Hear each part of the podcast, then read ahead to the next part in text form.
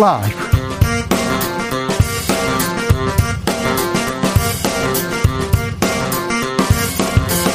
2021년 12월 23일 목요일입니다. 안녕하십니까. 주진우입니다. 명락회동 이재명 후보와 이낙연 전 대표가 만나 원팀을 강조했습니다. 이낙연 전 대표는 이재명 후보와 공동으로 국가 비전과 통합위원장을 맡기로 했습니다. 박영선 전 장관도 등판했습니다. 선대위에서 디지털 대전환위원장을 맡은 박영선이 보는 현 대선 상황 직접 들어보겠습니다.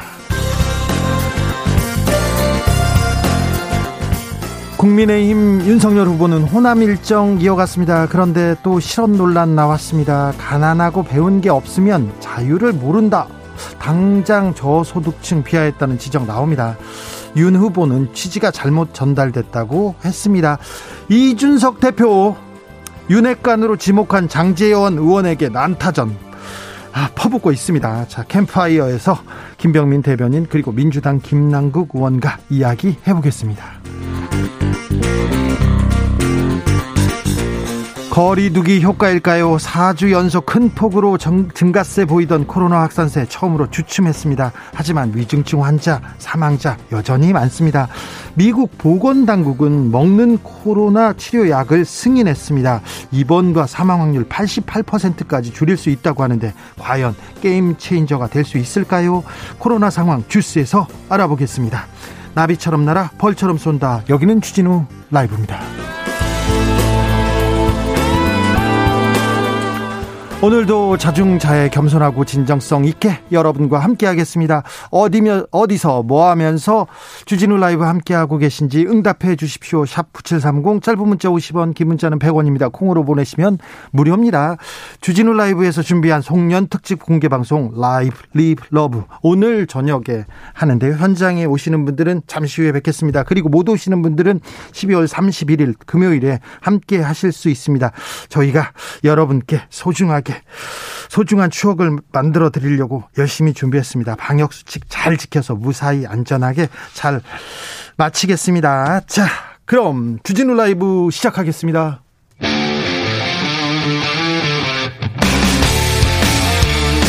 탐사보도 외길 인생 20년. 주 기자가 제일 싫어하는 것은?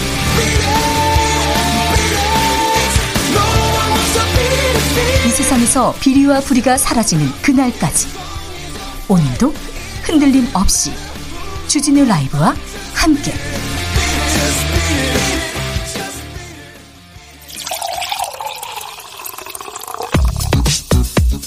진짜 중요한 뉴스만 쭉 뽑아냈습니다. 줄 라이브가 뽑은 오늘의 뉴스 주스.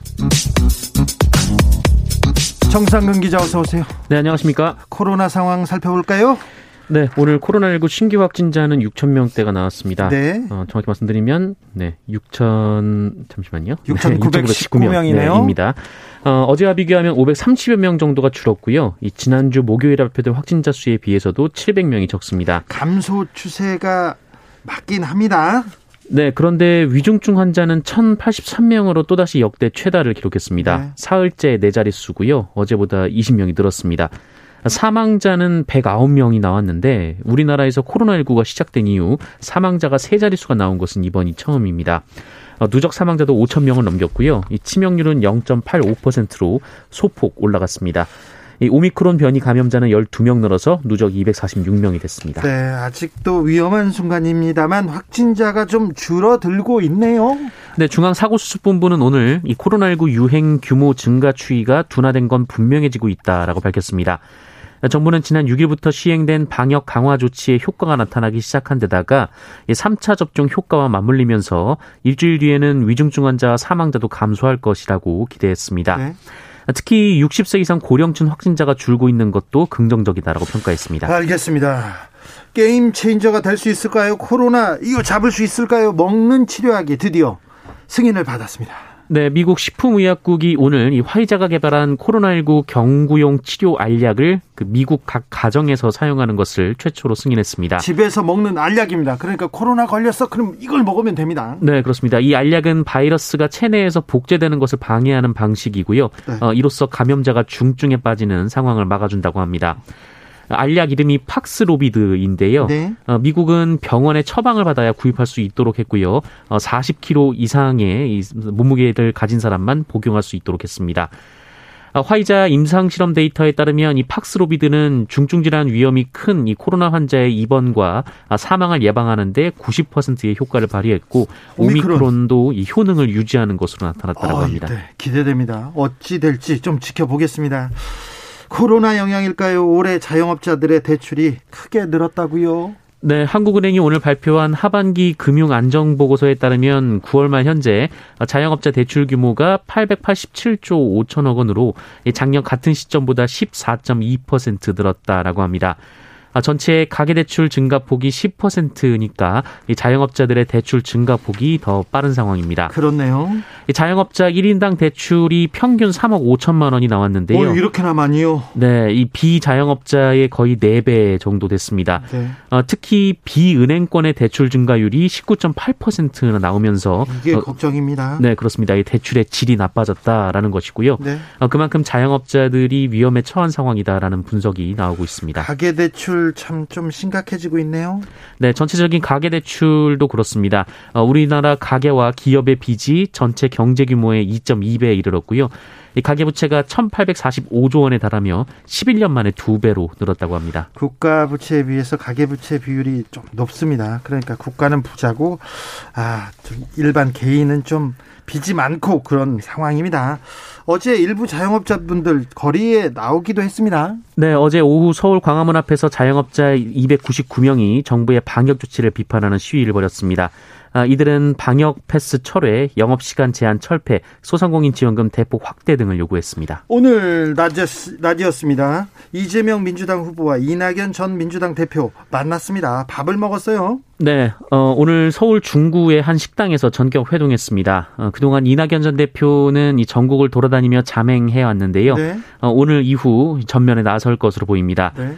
어, 두 사람이 만난 것은 지난달 2일 선대위 출범식에서 마주친 이후 51일 만입니다. 어, 이재명 후보는 이낙연 대표에게 그 여러 가지 부족한 게 많아서 대표님이 잘 보살펴 주시면 좋겠다라면서 넘어야 할 산이 많아 대표님이 많이 업어달라라고 말했습니다. 업어달라. 네, 이낙연 전 대표는 웃으면서 네라고 대답했고요. 어, 잘 보고 있다라고 말을 했습니다. 네. 어, 그리고 이재명 후보는 이낙연 전 대표에게 어, 자신과 함께 국가미래 비전 통합위원회 공동위원장직을 맡아달라 아, 이렇게 제안했는데요. 어, 이낙연 전 대표는 이를 수락하면서 민주당 승리를 위해 함께 노력하기로 했다라고 말했고 어, 다만 앞으로 후보나 당과 결이 조금 다른 얘기를 할 수도 있을 것이며 어, 이에 대해 후보도 수용하겠다고 했다라고 덧붙였습니다. 자 도와주긴 할 텐데 쓴소리는 하겠다 이렇게 얘기하셨습니다. 자 국민의힘에서 이재명 후보가 김문기 씨와 함께 있는 사진을 공개했습니다. 네, 김문기 성남 도시개발공사 개발 1처장이 지난 화요일 숨진 채 발견된 것과 관련해서 어, 이재명 후보는 어제 김문기 처장은 성남 시장일 때는 알지 못했고 이 도지사 시절 이 대장동 개발에 대한 유세 발언 때문에 어, 재판을 받으면서 알게 됐다라고 밝혔습니다. 어, 그런데 국민의힘 이기인 성남 시의원은 네. 2015년 당시 이재명 성남시장이 뉴질랜드로 해외 출장을 다녀온 사진을 공개했는데요. 김문기 처장과 함께 찍은 사진이 있었습니다. 어, 어제도 이 김은혜 국민의힘 의원도 이 같은 사진을 공개한 바 있는데요. 어, 이기인 성남시 의원은 이 트램과 아무런 연관도 없는 전략사업실의 유동규 본부장 그리고 개발 1팀의 김문기 처장이 해외 출장에 동행했다라면서 어, 트램 팀이 아니라 대장동 팀을 데려갔다라고 의혹을 제기했습니다. 아 그렇군요. 민주당은 대선 토론을 늘리는 그런 법안을 발의했어요. 네, 어, 민주당은 대선 후보 TV 토론 법정 의무 횟수를 늘리는 내용의 법 개정을 추진한다라고 밝혔습니다. 어, 박주민 의원은 오늘 라디오 방송에 출연해서 이 선관위 선거방송 토론위원회가 주최하는 토론회를 어, 기존의 3회 이상에서 6회 이상으로 늘리는 개정안이 발의돼 있다라면서 이 정의당 등에서도 적극 요구하고 있는 만큼 의사 일정을 긴급하게 잡는 것도 가능하다라고 말했습니다. 그래서 몇 번 하자고요? 어, 박주민 의원은 여섯 번을 얘기했지만 이 전용기 의원은 이 토론회를 7회 이상으로 늘리는 법안을 발의한 것으로 알려졌습니다. 국민의힘에서 뭐라고 합니까? 어, 국민의힘 선대위 관계자는 한겨레 신문에 이 토론을 회피하는 것이 아니라 제대로 된 토론을 하자는 것이다라면서 어, 이재명 후보의 일방적인 토론 요구에 굳이 맞출 필요가 없다라고 주장했습니다. 잠시 후 김병민 대변인한테 토론 어떻게 할 건지 물어보겠습니다. 이준석 대표는 계속 윤석열 후보 측을 공격하고 있습니다. 네, 국민의힘 이준석 대표가 최근 잇따라 방송에 출연해서 윤석열 후보 선거대책위원회에 비난을 쏟아내고 있습니다. 어, 오늘 KBS 라디오에 출연해서는 윤석열 후보가 김종인 위원장에게 전권을 제대로 실어줬다면 어, 김종인 위원장이 당장 선대위를 해체했을 것이다라면서 어, 김종인 위원장에게 전권을 준 것이 아니다라는 취지로 주장했습니다. 김종인 위원장은 그런 취지가 또 아니라고 하는 것 같은데요. 네, 특히 장재원 국민의힘 의원을 겨냥해서 정치장교, 블랙요원 등에 빗대면서 현재 선대위 내에 아무 직책이 없는데 별의별 소리를 다 한다라고 했고요. 어, 굉장히 정보력이 좋으시거나 핵심 관계자임을 선언한, 선언하신 것이다라고 말하기도 했습니다. 또 직도 없는데 비선이 이렇게 말을 많이 한다라는 주장도 했습니다.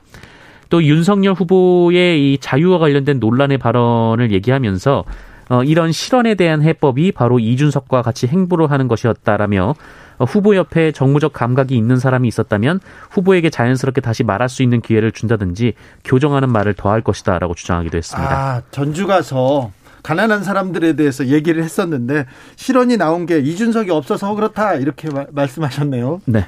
아, 네. 당내에서는 이준석 대표에 대한 비판 네. 거세집니다. 네. 아, 김재현 최고위원은 오늘 CBS 라디오 인터뷰에서 윤핵과는 실체가 없다며 빈집에 들어가서 도깨비를 봤다고 소리치고 나오는 것이다라고 말했습니다. 빈집에서 도깨비 봤다고 소리쳐요? 네, 새로, 새로 이 선대위 공부단장을 맡은 김현애 대변인도 그 윤핵관이라는 분들이 있었다면 그 윤석열 후보가 김종인 위원장에게 선대위 운영의 전권을 부여하지 않았을 것이다라고 반박하기도 했습니다. 이준석 대표 선대위 해체론에 대해서 김종인 위원장도 한마디 했죠? 네, 김종인 위원장은 그건 이준석의 의견이라면서 어, 현 시점에 총괄본부장들의 사표를 받아서 새롭게 선대위를 구성하는 게 현실적으로 실효를 거둘 조치가 아니다라고 선을 그었습니다. 어제 김종인 비대 저 비대위원장 아니죠. 이제 지금은 상임 선대위원장인데 어, 이준석 대표가 돌아올 한번 얘기했기 때문에 정치인이 말을 한번 뱉으면 돌아오지 못한다 이렇게 얘기를 했는데 아무튼 이준석 대표가 선대위로 돌아갈 다리는 지금 아, 잘린 것 같습니다. 네. 어, 한편 이 윤핵관으로 지목된 장재원 의원은 후보를 생각해 참고 또 참겠다라고 말했습니다. 네, 알겠어요. 윤석열 후보의 발언 아, 사그라들지 않고 있습니다. 네. 어제 호남을 방문한 윤석열 후보가 극빈의 생활을 하고 배운 것이 없는 사람은 자유가 뭔지도 모를 뿐 아니라 자유가 왜 개인에게 필요한지에 대한 필요성 자체를 느끼지 못한다라고 말했는데요. 네. 어, 오늘 정치권에서 비판이 이어졌습니다. 민주당에서는 가난하고 못 배우면 자유로운 인간이 될 수 없고 자유롭고 싶어 하지도 않는다는 말인가라고 비판했고요. 이 정의당에서는 국민에게 필요한 무언가를 말하기 위해 어, 늘 일부 국민을 깎아내리는 천박한 모습이다라고 비판했습니다. 네. 어, 국민의힘 김종인 선대위원장은 또 말실수를 한 것 같은데 표현을 어떻게 하느냐에 따라서 달리 해석할 수도 있다라며 수습에 나섰는데요. 네.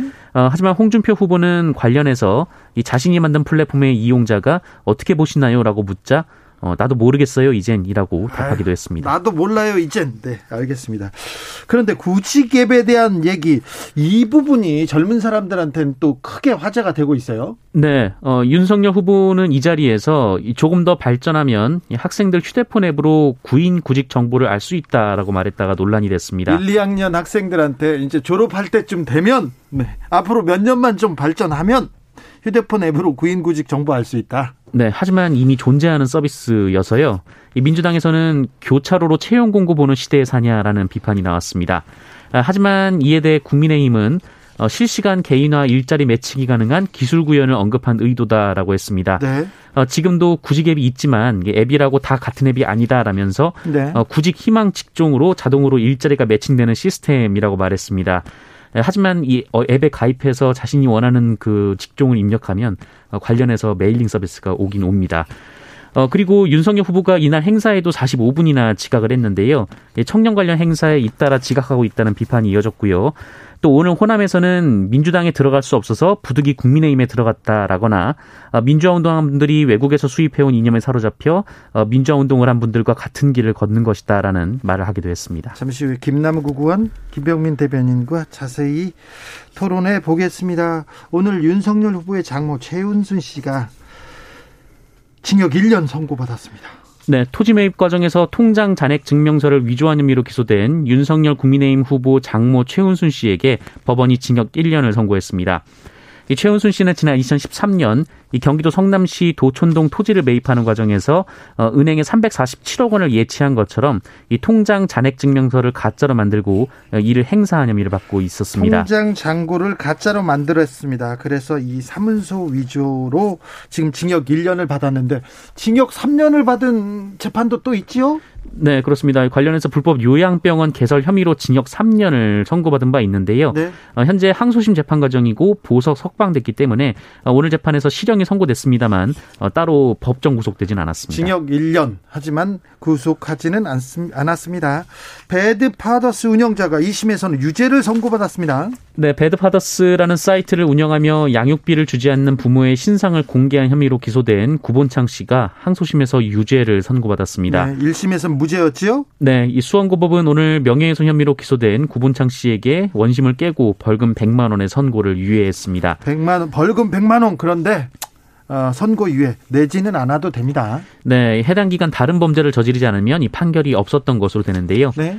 어, 재판부는 양육비 지급과 관련된 문제는 어, 공적 관심 사안이 맞다라고 했지만 이 사인이 이 양육비 미지급자의 신상 정보를 공개하는 것은 차원을 달리하는 문제다라고 지적했습니다. 예. 어 그러면서 이 사적 제재 사적 제재가 이 제한 없이 허용되면 개인의 사생활이나 인격권을 침해할 수 있다라고 했고요. 예. 어, 또 얼굴이나 직장명까지 공공의 이익을 위해 이런 정보가 필요한지도 의문이다라고 밝혔습니다. 이 부분에 대한 토론이 계속돼야 될 것 같습니다. 아무튼 1심에서는 무죄 받았어요. 네. 이, 2심에서는 유죄를 선고받았습니다. 그렇지만 선고 유예입니다. 이 부분에 대한 토론, 국민적 토론이 좀 더 필요한 것 같습니다. 아이에게 도움이 된다면 조부모라도 손주를 입양할 수 있다는 판결이 나왔습니다. 네, 이 조부모가 손자, 손녀를 일반 입양의 형태로 입양할 수 있다라는 이 대법원의 판단이 나왔습니다. 네. 이 대법원 전원합의체는 오늘 그 A 씨 부부가 외손자를 입양하겠다라면서 낸 이 미성년자 입양 허가 청구 소송 상고심에서 어, 입양을 불허한 원심을 파기하고 사건을 다시 울산지법으로 보냈습니다. 예. 어, 재판관 다수는 미성년자에게 친생 부모가 있는데도 그들이 자녀를 양육하지 않아서 조부모가 이 손자녀의 입양 허가를 청구하는 경우 어, 합의 등 요건을 갖추고 또 입양이 자녀의 복리에 부합한다면 입양을 허가할 수 있다라고 판단했습니다. 네. 어, 대법원은 아이의 생모가 있다고 해서 입양을 불허할 이유는 될 수 없다라고 했고요. 네. 어, 입양으로 인해 가족 내부 질서나 친족 관계에 혼란이 초래될 수 있다 하더라도 이 구체적인 사정에 비추어 입양이 사건 본인에게 더 이익이 된다면 그러니까 아이에게 더 이익이 된다면 입양을 허가해야 한다라고 판시했습니다. 아이의 이익 아이를 잘 키울 수 있는 그런 걸 생각해야 되는데 어떤 사람들은 아이고 이거 상속세 돈을 이런 세금 이런 생각할 사람이 있는 것 같아서 조금 걱정은 됩니다. 아무튼 아이에게 이익이 되는 쪽으로 어, 판단을 해줬으면 합니다. 주스 정상근 기자 함께했습니다. 감사합니다. 고맙습니다. 4040님께서 502번 버스 타고요. 공개 방송 가는 길입니다. 주진우님 목소리가 라디오에서 들려요. 아 버스에서요. 네, 네. 조심하십시오. 조심히 오십시오. 김영희님 사무실에서 듣고 있어요. 공개 방송 부러워요. 조민희님 코로나 때문에요. 조용한 경기 광주의 작은 도서관에서 책과 함께 편안히 듣고 있습니다. 1892님께서는 교사인데요. 퇴근하면서 매일 들어요. 안 들으면 이상해요. 습관적으로 고정하고 있어요. 저도 안, 만, 안, 안, 안 만나면 이상합니다. 네. 감사합니다. 교통정보센터 다녀오겠습니다. 유하영 씨.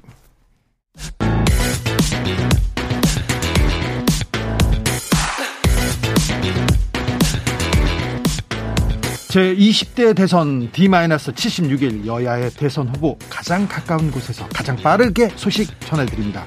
대선 캠프 대변인들의 불꽃 튀는 설전 지금부터 시작합니다. 캠프 파이어.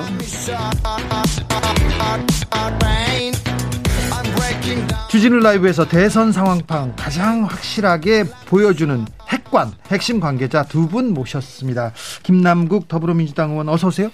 네, 안녕하세요. 안산 단원을 김남국입니다. 안산에서 왔어요? 네, 안산에서 왔습니다. 김병민 국민의힘 선대위 대변인 안녕하세요. 네, 반갑습니다. 오랜만에 뵙습니다. 네, 어디에서 오셨어요? 여의도에서 왔습니다. 전주에서 안 오셨네요? 네. 어제부터 오늘까지 1박 2일 윤석열 후보가 호남을 찾아서 열심히 어, 지역 통합을 위한 행보에 나서고 있습니다. 지역 통합인데 처음부터 이렇게 가면 안 되겠다. 네. 그래, 뭐, 자, 김병민 대변인 고생 네. 많으시죠? 아닙니다. 아니, 네. 그, 그러니까, 국민의힘 선대위는 어떻게 되는 겁니까? 이준석 대표가 음? 예.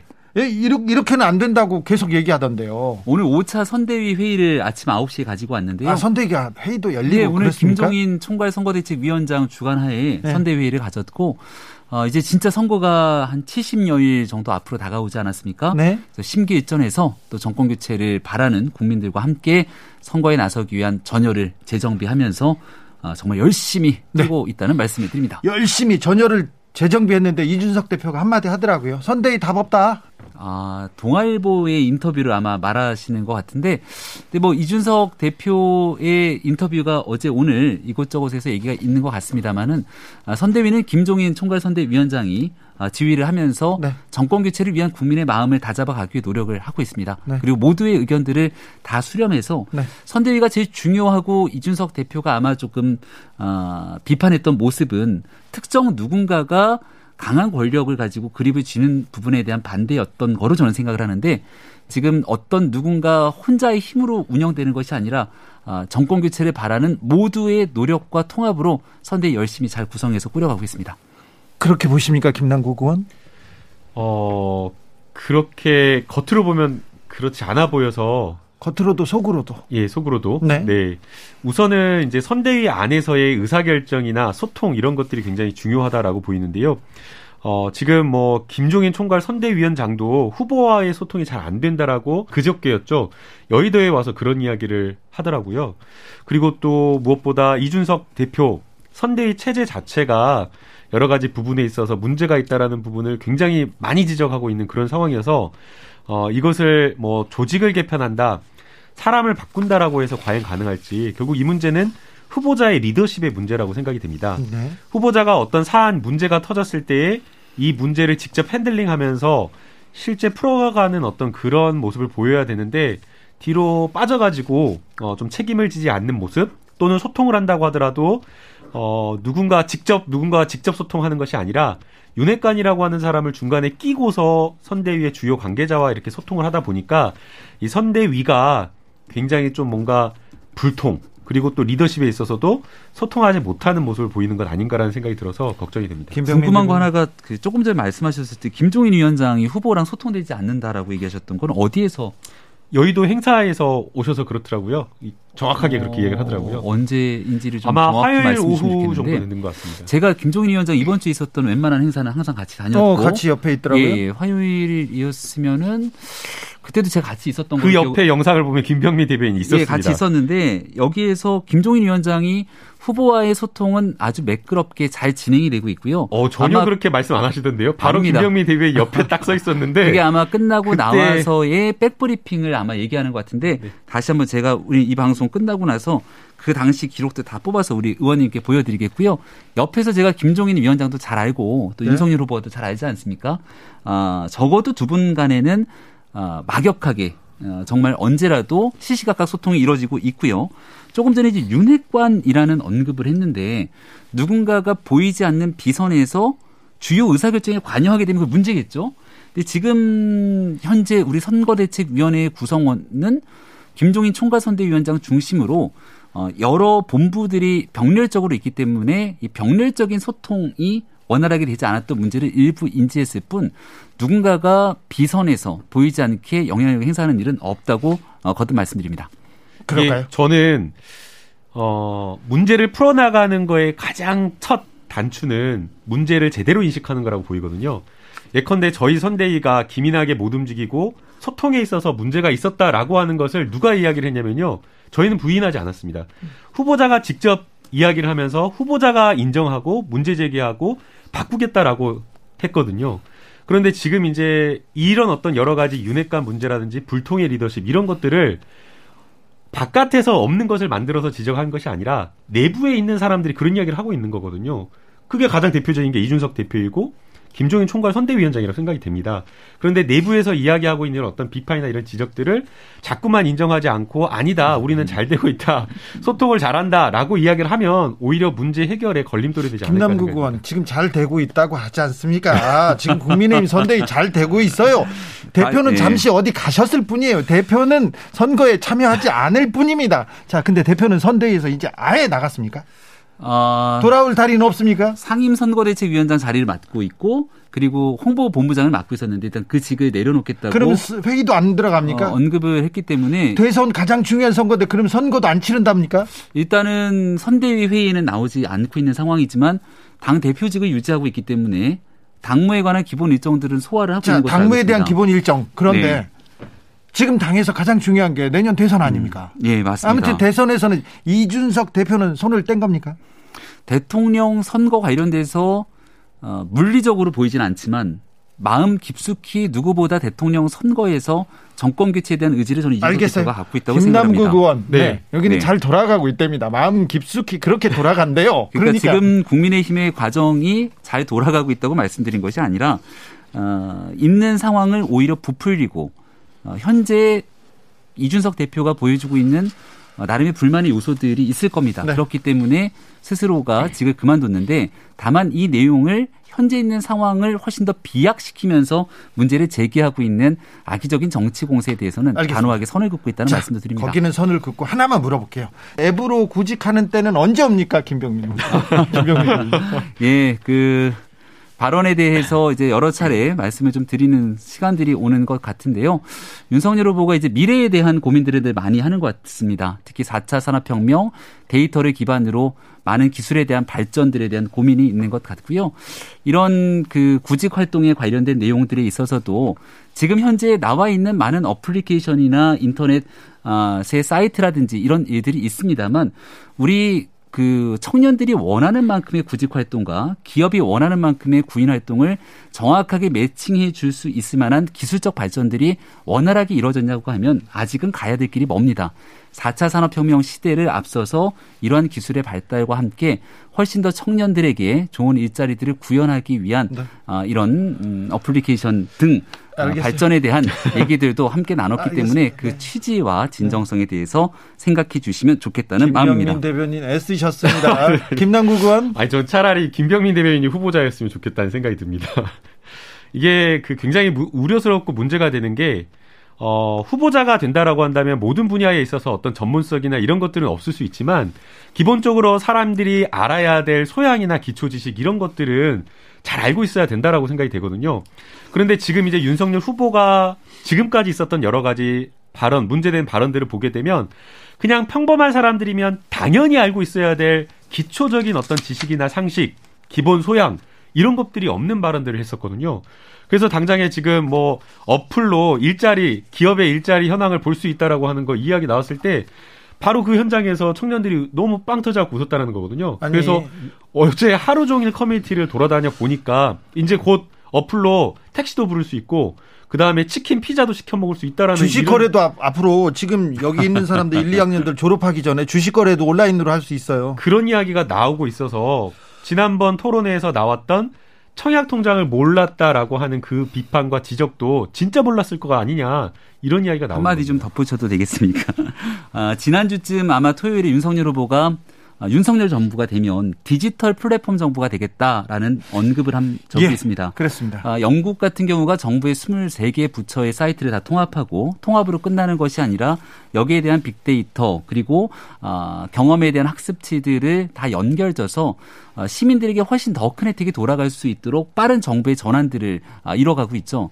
지금 윤석열 후보가 꿈꾸고 있는 디지털 플랫폼 정부에 맞춰서 기업도 적극적으로 참여하고 아, 여기에 대한 기술의 발전들이 시민들 특히 청년의 일자리 구직 활동 등에도 더 적극적인 보탬이 됐으면 좋겠다는 의지를 피력한 것이고요.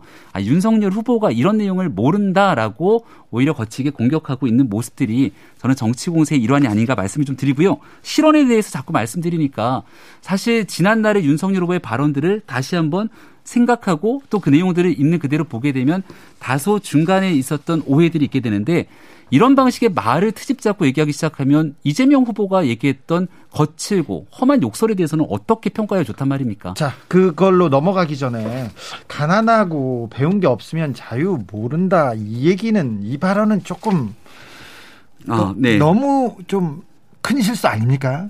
아, 그러니까 이 자유에 관한 발언에서 우리가 경제적인 어려움을 겪고 있는 국민들의 경우를 살펴보게 되면 훨씬 더 많은 자유를 어, 우리가 만끽하기 위해서 정부가 어떤 노력을 해야 되는지를 강조했던 발언이었고요.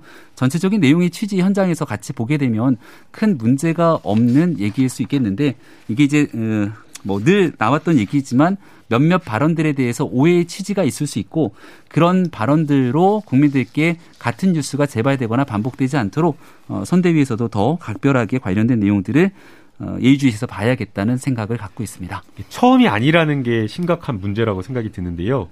윤석열 후보가 했던 여러 발언들을 계속 살펴보면 굉장히 뭔가 특권적 의식, 계급적 의식을 가지고 있는 것이 아닌가라는 생각이 듭니다. 120시간 노동, 뭐 주 120시간 노동을 하고 뭐 쉬어야 된다. 아니면 가난한 사람은 부정식품이라도 먹을 수 있는 자유를 줘야 된다. 또 최저임금도 뭐 150만 원 최저임금 받고 더 그보다 훨씬 더 못한 금액을 받고도 일할 사람들이 있다라는 식의 이런 발언을 하는데 이것은 마치 그슬과 나 내가 속한 계급을 나눠 가지고 마치 배려해 주는 것처럼 하지만 그런 어떤 사람들을 폄훼하고 비하하는 그런 어떤 발언이기 때문에 지금 윤석열 후보가 가지고 있는 여러 발언들은 단순한 말실수가 아니라 어떤 차별적인 가치관을 가지고 특권적 계급 의식에서 나온 것이 아닌가라고 하는 그런 어떤 걱정 때문에 올바른 가치관이 아니다. 그리고 지금 이 시대에 맞는 어떤 기본적인 소양도 아니다라는 그런 것들 때문에 너무나 조금 우려스럽다는 생각이 듭니다. 자, 연말이고 크리스마스도 다가오니까 김남국 의원. 네. 자 윤석열 후보 장점 좀 얘기해 주세요. 장점 뭐가 보입니까? 어 윤석열 후보의 장점은 우, 선은 김병민 대변인을 대변인으로 임명한 것. 아니 지금 굉장히 교정할 수 없는 발언들을 오히려 후보자보다 훨씬 더 잘 이렇게 해주는 게 그래서 옛말에 꿈보다 희몽이다라는 말이 있었나 라는 생각이 듭니다. 네. 자 김병민 대변인 아, 예. 네. 이재명 후보 장점이 보이나요? 이재명 후보도 장점이 많은 후보죠. 네. 순발력이 좋고 또 그때그때 시류에 맞춰서 언제든지 적응이 빠른 후보죠. 바꿔서 생각하면 과거에 했던 말을 쉽게 뒤집기도 하고 또 언제든지 어, 국민들께 했던 얘기들에 대한 진정성이 떨어질 수 있기 때문에 알았어요. 장점과 단점은 늘 동전의 양면처럼 같이 있습니다. 알겠습니다. 아마 그 모습이 지금 이재명 후보에게 여러 가지 측면에서 보여주고 있는 게 아닌가 싶습니다. 자, 김병민 대변인. 네. 어, 며칠 전까지만 해도 김건희 씨 문제가 계속 의혹들이 계속 쏟아졌는데 어, 뭐 어제 오늘은 쏙 들어갔습니다만 아무튼 등판 계획이 없는 건가요? 어제 동아일보에 나왔던 아마 기사 때문에 네. 아 선거에 나오지 않는가라고 추정해서 물어보시는 네. 분들이 많았던 것 같은데요. 김건희 예, 영부인 홍길동 작전 쓴다 뭐 그런 얘기 계속 나옵니다. 아, 일단 제2부속실을 없애는 부분들 또 어, 수석 비서관을 축소시키는 과정들이 보도가 되면서 윤석열 후보의 인터뷰 내용들이 쭉 소개가 됐는데 그 네. 뒤에 잘 알려지지 않았던 내용을 보면 사실은 윤석열 후보도 언제 김건희 대표가 함께 활동하게 될지에 대해서 명확하게는 모르겠다는 게 인터뷰 내용의 주였습니다. 아, 그렇습니까? 그럼 아, 윤석열 후보도 모릅니까? 왜냐하면 가족에 관한 문제에서 음, 누구보다 국민과 함께 활동하고 싶을 텐데 네. 어, 국민께 나와서 좋은 모습을 보이고 또 어려운 분들과 함께하는 여러 가지 고민들을 하고 싶더라도 나오는 순간부터 더불어민주당이 거치게 공세를 하고 있는 수많은 네거티브 공세들이 기다리고 있지 않습니까? 네. 그러니까 이런 일들이 거듭되고 계속되면 선거 국면에서 대통령 후보 배우자에 대한 네거티브가 선거 전체를 끌어가게 되기 때문에 지금 여러 가지 고민들이 좀 있는 부분이 아닌가 싶고요. 어, 적어도 있는 사실과 또 법률적인 문제에 대해서 검증의 과정들을 거치는 건 중요합니다만 네. 지난 여름부터 줄리 등 뭐 입에 담기 힘든 얘기들까지 쏟아내면서 인신 공격을 해왔던 모습들을 지켜보면 대통령 선거 국면을 이렇게까지 끌고 가야 되나라고 하는 안타까움이 들기도 합니다. 김남국 이게 말이 좀 바뀐 것 같아요. 제가 좀 찾아보니까 뭐 동아일보 인터뷰에서는 윤석열 후보는 또 갑자기 못 나올 것처럼 이야기를 하고 있는데 12월 15일 날 언제가 된지 알려주기만 하면 나가겠다라는 그런 그런 말도 기사가 했었죠. 나왔고요. 네. 김재원 최고위원 11월 25일 날 사업으로 바쁜데 선거 본격적으로 뛰게 되면 나올 것이다. 그 다음에 또 11월 6일 날도 주진우 라이브에서 그 얘기했습니다. 네, 그 다음에 11월 6일 날도 역시나 마찬가지로 김건희 씨가 나올 것이다라는 선대위 관계자 측의 이야기들이 계속 쏟아져 나왔습니다. 그런데 3주 만에 이렇게 윤석열 후보가 갑자기 그 말을 뒤집어서 어, 김건희 김건희 씨가 안 나올 것처럼 이야기를 하고 있는 것은 결국에는 어떤 정치 공세나 날카로운 검증 때문이 아니라 위선, 거짓, 허위 이런 것들 때문 아닌가라는 생각이 듭니다. 윤석열 후보는 줄곧 본인이 공정과 정의의 어떤 가치의 상징인 것처럼 행동해 왔지만 본인이 지금까지 처리했던 사건들 보면 전부 다 죄다 측근들은 봐주기 의혹, 자기 가까운 사람들 봐주고 가족들을 봐준다라고 하는 그런 의혹에 시달렸습니다. 특히나 특수부 수, 검사로 일을 하는 동안에도 특수부 검사가 맡았던 사건들, 박영수 변호사가 들어왔던 어떤 사건들 보면 부산 저축은행을 비롯해서 대장동 사건 이런 것들 다 봐준 거 아니냐라는 그런 의혹이 있는 겁니다. 그렇기 때문에 이런 어떤 본인이 강조를 했던 공정과 정의 이런 가치가 부메랑처럼 왜 가족들과 본인에게는 똑같은 잣대로 적용되지 않느냐. 그래서 이게 내로남불이 아니라 율로남불이다라는 그런 비판을 받게 되는 것이고요. 율로남불. 자, 김병민. 그래서 저는 어, 김건희 씨가 이렇게 못 나올 거다라고 이야기를 인터뷰를 한 것이 아닌가 생각이 듭니다. 말 바꾸기는 저는 좀 동의하기가 어려운 게 윤석열 후보는 시종일관 어, 제 아내에게 얘기하겠다. 또 아내가 대통령 후보 배우자로서 적절한 활동을 하기를 원하는 얘기를 해왔습니다. 집에 들어가서 좀 김건희 씨를 못 만나나 봐요. 근데 이제 그 과거에 있었던 상황을 조금만 다시 복귀해 보면 민주당에서 김건희 대표에 대해서 가장 거칠게 공세를 취했던 거 혹시 기억나십니까? 아니요 기억을 못 하고 있습니다. 공세를 어, 첫 번째 공세는 그 앞서 얘기했던 유흥업소에 대해서 일했다는 줄리 의혹 이제는 그 얘기 잘 꺼내지도 않고 있죠. 사실이 아니라고 그토록 얘기하고 있음에도 불구하고 추미애 장관이 또 언급을 하고 있는데 그 다음 법률적인 부분에서 검증이 필요하다고 얘기했던 게 도이치모터스 주가 조작에 대한 내용입니다. 검찰이 관련된 내용 가지고 1년 한 8개월 정도 되는 기간 동안 숱하게 조사라고 수사를 했지만 결국 김건희 대표에 대해서 기소 조사하지 못했지 않았습니까? 그러니까 이런 내용으로 법률적으로 검증이 필요한 부분이 있으면 충분하게 의혹을 제기하고 문제가 없게 되면 그 다음 대통령 선거 국면으로 넘어가야 되는데 그 다음에는 기존에 있었던 다시금 예전에 있었던 이력서 문제 하나둘씩 끄집어내서 네거티브 흑색 선전이 나서고 있게 되니까 아 대장동에 대한 이재명 후보의 지저분한 의혹들이 워낙 크니 이것을 김건희 대표에 대한 네거티브 흑색 선전으로 물타기를 시도하면서 가려고 하는 것 아니냐 이런 국민적 의혹이 클 수밖에 없죠. 김남국 예 우선은 줄리가 뭐 유흥업소에서 일했다라는 의혹과 관련되어서는 저희 당에서 직접 논평을 내거나 언급한 적이 없습니다. 그것은 열린 공감TV나 외부에 있는 유튜버들 이런 분들이 이렇게 지적을 했을지 모르겠지만 저희가 직접 그걸 지적하지 않았다라는 좀 다시 분명히 상기시켜 드리고 싶고요. 민주당이 그리고 하나 더 지적하고 네. 싶은 거는 도이치모터스 김건희 씨 기소를 못 했다. 1년 8개월 동안 수사를 했는데 수사를 한 게 아니라 수사를 못 하고 있었죠. 김건희 씨를 기소를 하려면 김건희 씨를 소환 조사를 해야 되는데 윤석열 후보가 유력한 대선 후보자 보니까 사실상 수사가 거기까지 못 나가고 있는 겁니다. 네. 그래서 수사가 안 돼서 못해서 기소를 못한 것을 가지고 아직 기소를 못했으니까 죄가 없다라고 이야기를 하는 것은 좀 적절한 논거가 아니라고 생각이 알겠습니다. 듭니다. 자, 이, 아, 이 참고로 아까 민주당에서 얘기한 적이 없다 그러는데 민주당이 당 대표를 지내셨고 법무부 장관이 있던 추미애 장관을 스스로 언급한 바가 네. 있다는 점 다시 네. 한번 말씀드립니다. 어, 저기 이제 이제 민주당으로 넘어가겠습니다. 넘어가기 전에 후보의 장모 오늘 1심에서 징역 1년형 받았습니다. 통장 잔고 위조인데요. 이거는 네, 법 앞에 어느 누구도 어, 예외가 없이 평등한 적용이 필요하다 말씀드리고요. 뭐 관련된 사건에 대해서는 해당 변호사들이 있을 테니까 예, 그런 내용들을 참조해야 되지 않을까 싶습니다. 이거 그뭐 지지율에 괜찮을까요, 윤석열 후보 지지율에?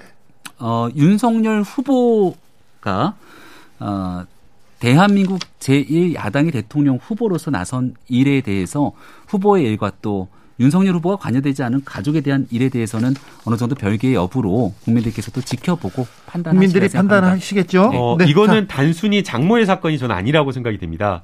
장모 사건과 관련되어서 통장 잔고 증명서 위조한 거 하나 그리고 또 사무장 병원을 만들어 가지고 이 의료보험 수급 이거를 부정해서 한 23억 원 정도를 가져갔다라고 하는 사건이 별개 사건이죠. 별개 사건인데 사실상 기소가 되지 않고 있었습니다.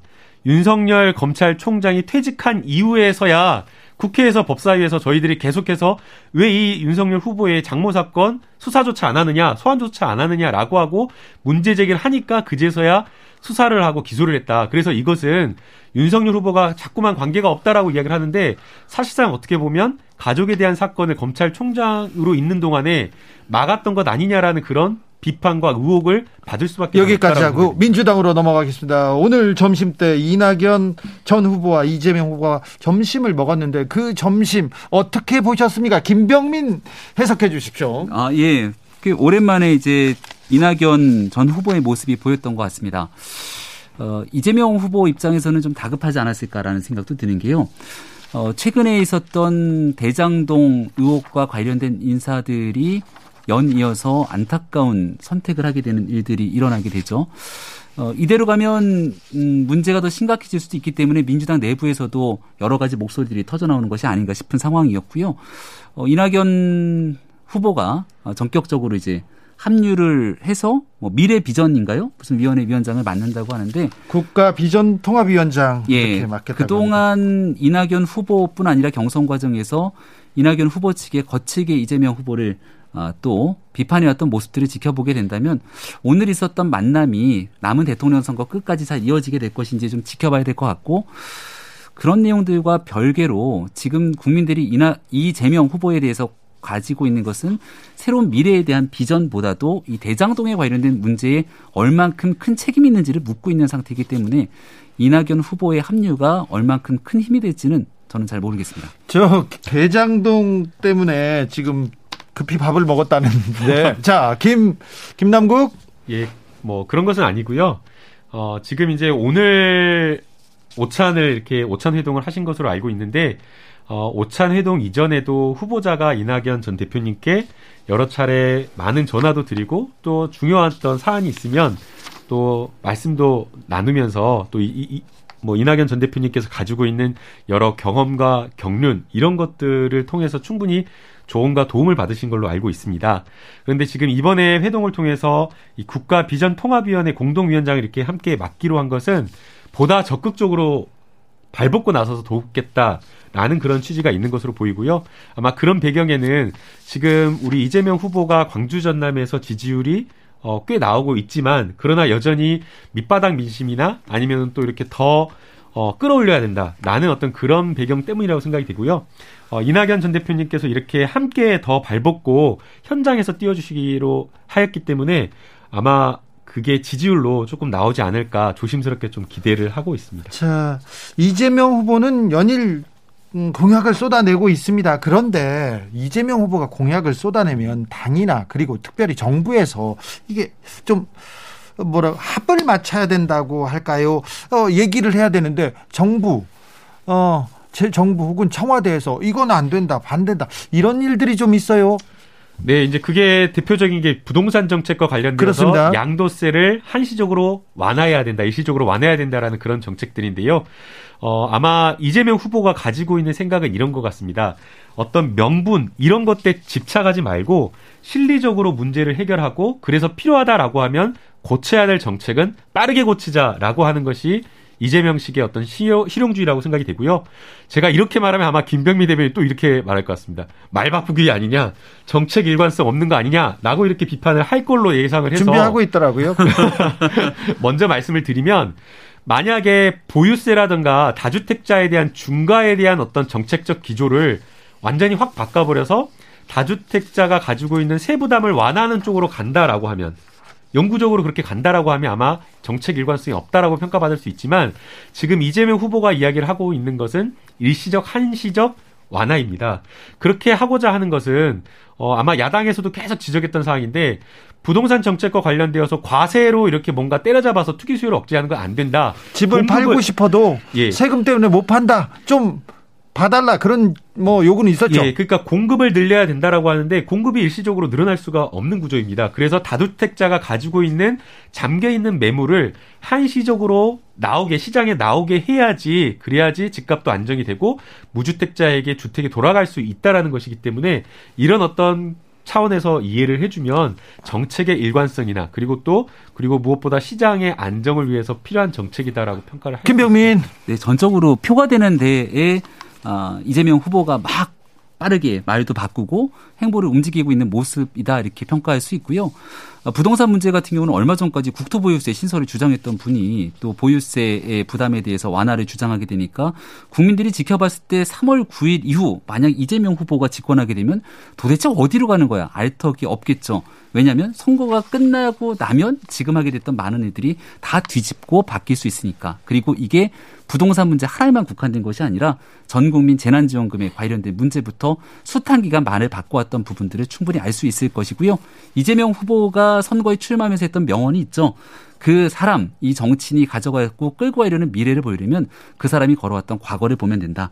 이재명 후보가 어느 날 뚝 떨어진 정치인이 아니라 성남시장부터 경기지사까지 오랜 기간 동안 본인의 정치 방향성을 보여줬던 걸 10년 동안 안 바꿨던 일이 선거를 앞두고 손바닥 뒤집듯이 막 뒤바뀌고 있다면 이재명 후보의 진짜 마음이 어딘지는 분명히 국민들께 잘 전달이 되리라고 생각합니다. 그래서 저는 후보자가 토론을 했으면 좋겠습니다. 후보자 간의 정책 토론을 하고 이야기를 하고 본인의 어떤 소신과 가치 철학을 이야기할 수 있어야 되는데 윤석열 후보 자꾸만 숨어 있습니다. 그러니까 지금 김병민 대변인 과로하, 과로하고 온갖 방송을 뛰어다니면서 병민이 형만 막 이렇게 돌아다니면서 고생하고 있어요. 근데 후보자가 나오라고 하더라도 안 나온다라는 겁니다. YTN에서 1시간 반송 평소에서 뭐 하겠다라고 하는데 후보자 안 나오겠다 그러고 오늘 또 제가 SBS 전화 받았는데 SBS에서도 저희 어제 후보가 주영진의 뉴스 브리핑 나갔다라고 했는데 왜 윤석열 후보는 그런 어떤 인터뷰에 나오고 있지 않는지 그리고 토론을 하자고 해도 왜 토론에 응하지 않는지 그런 것들이 좀 우려스러운 이재명 후보가 주진우 라이브에 나와가지고 네. 이런 자리에서 주, 주 기자가 가운데 있고 둘이 토론하고 싶다 그, 그런 제안하더라고요. 그 2017년 선거를 생각해 보면 앞서가던 후보 문재인 대통령에게 끝장 토론하자 막 토론하자 얘기하는데 문재인 당시 후보가 토론 안 했던 기억이 납니다. 이유는 뭘까? 문재인 후보가 토론에 약해서 앞서가는 후보를 열세인 후보가 어떻게든 1대1 구도를 형성하기 위한 노력이라고 아마 거의 많은 정치 분석가들은 얘기를 할 겁니다.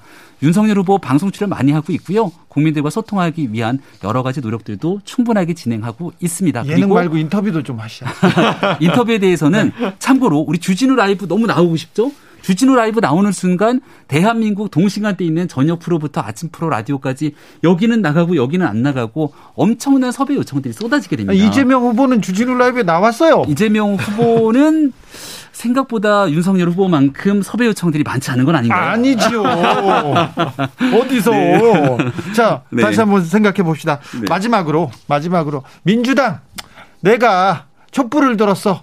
그래서 민주당한테 애정을 주었어. 그런데 부동산 민생 잘 못 챙겼다. 그래서 흥 하고 돌아 앉았습니다. 그런데 윤석열 후보 아니 윤석열 후보가 공정과 상식을 보여준다더니 이게 공정과 상식이냐? 거기서도 돌아선 사람들이 있습니다. 중도층들, 네. 젊은 사람들, 마음을 못 정한 사람들한테 한마디씩 부탁드리겠습니다. 김남국. 네, 그 내 삶을 바꿔줘야 되고 그리고 또 무엇보다 코로나19로 경제가 어렵기 때문에 민생을 챙기는 대통령 그런 어떤 정책들을 만들 수 있어야 된다고 생각이 듭니다. 저희 민주당이 지난 몇 년간 여러 가지로 많은 국민들께 실망을 줬다라고 생각이 되고요. 그런 부분에 있어서는 후보자뿐만 아니라 저희 민주당까지 정말 뼈를 깎는 마음으로 새롭게 거듭 태어난다라는 생각으로 반성하고 다시 국민들에게 희망을 줄 수 있도록 하겠습니다. 그래서 이재명 후보가 가지고 있는 것도 생각도 오직 민생 그리고 오직 국민들을 챙기겠다, 국민의 삶을 챙기겠다라는 것만 있다라는 것을 꼭 국민 여러분들께 말씀드리고 싶습니다. 김병민, 네 정권 교체를 바라는 국민들의 마음이 반이 넘다는 것 잘 알고 있고 그 민심 때문에 윤석열 후보가 여기까지 오고 있다는 것도 잘 알고 있습니다. 하지만 국민들이 보내주신 그 마음만큼 저희가 아직 충분하게 다하지 못하고 있다는 생각에 마음이 무겁게 아, 굉장히 무겁게 느끼고 있고요. 이제 한 70여일 정도 두 달 정도 남은 기간 동안 정말 새로운 나라를 위한 국가의 미래를 위해서 윤석열 후보가 더 나은 국가 비전을 보여드리기 위해 노력을 할 겁니다.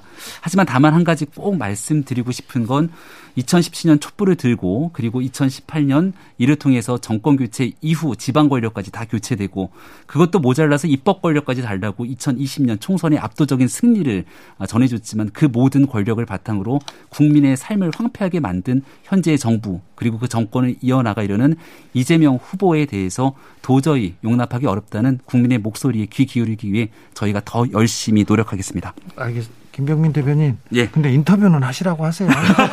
다른데 몰라도 지진우 라이브만큼은. 김푸파이어 여기서 인사드리겠습니다. 김남구, 네. 김병민 김병민, 김남국 두 분 감사합니다. 고맙습니다. 네. Merry Christmas. Merry Christmas입니다. 전 여기서 인사드리고요. 6시에 2부로 찾아오겠습니다.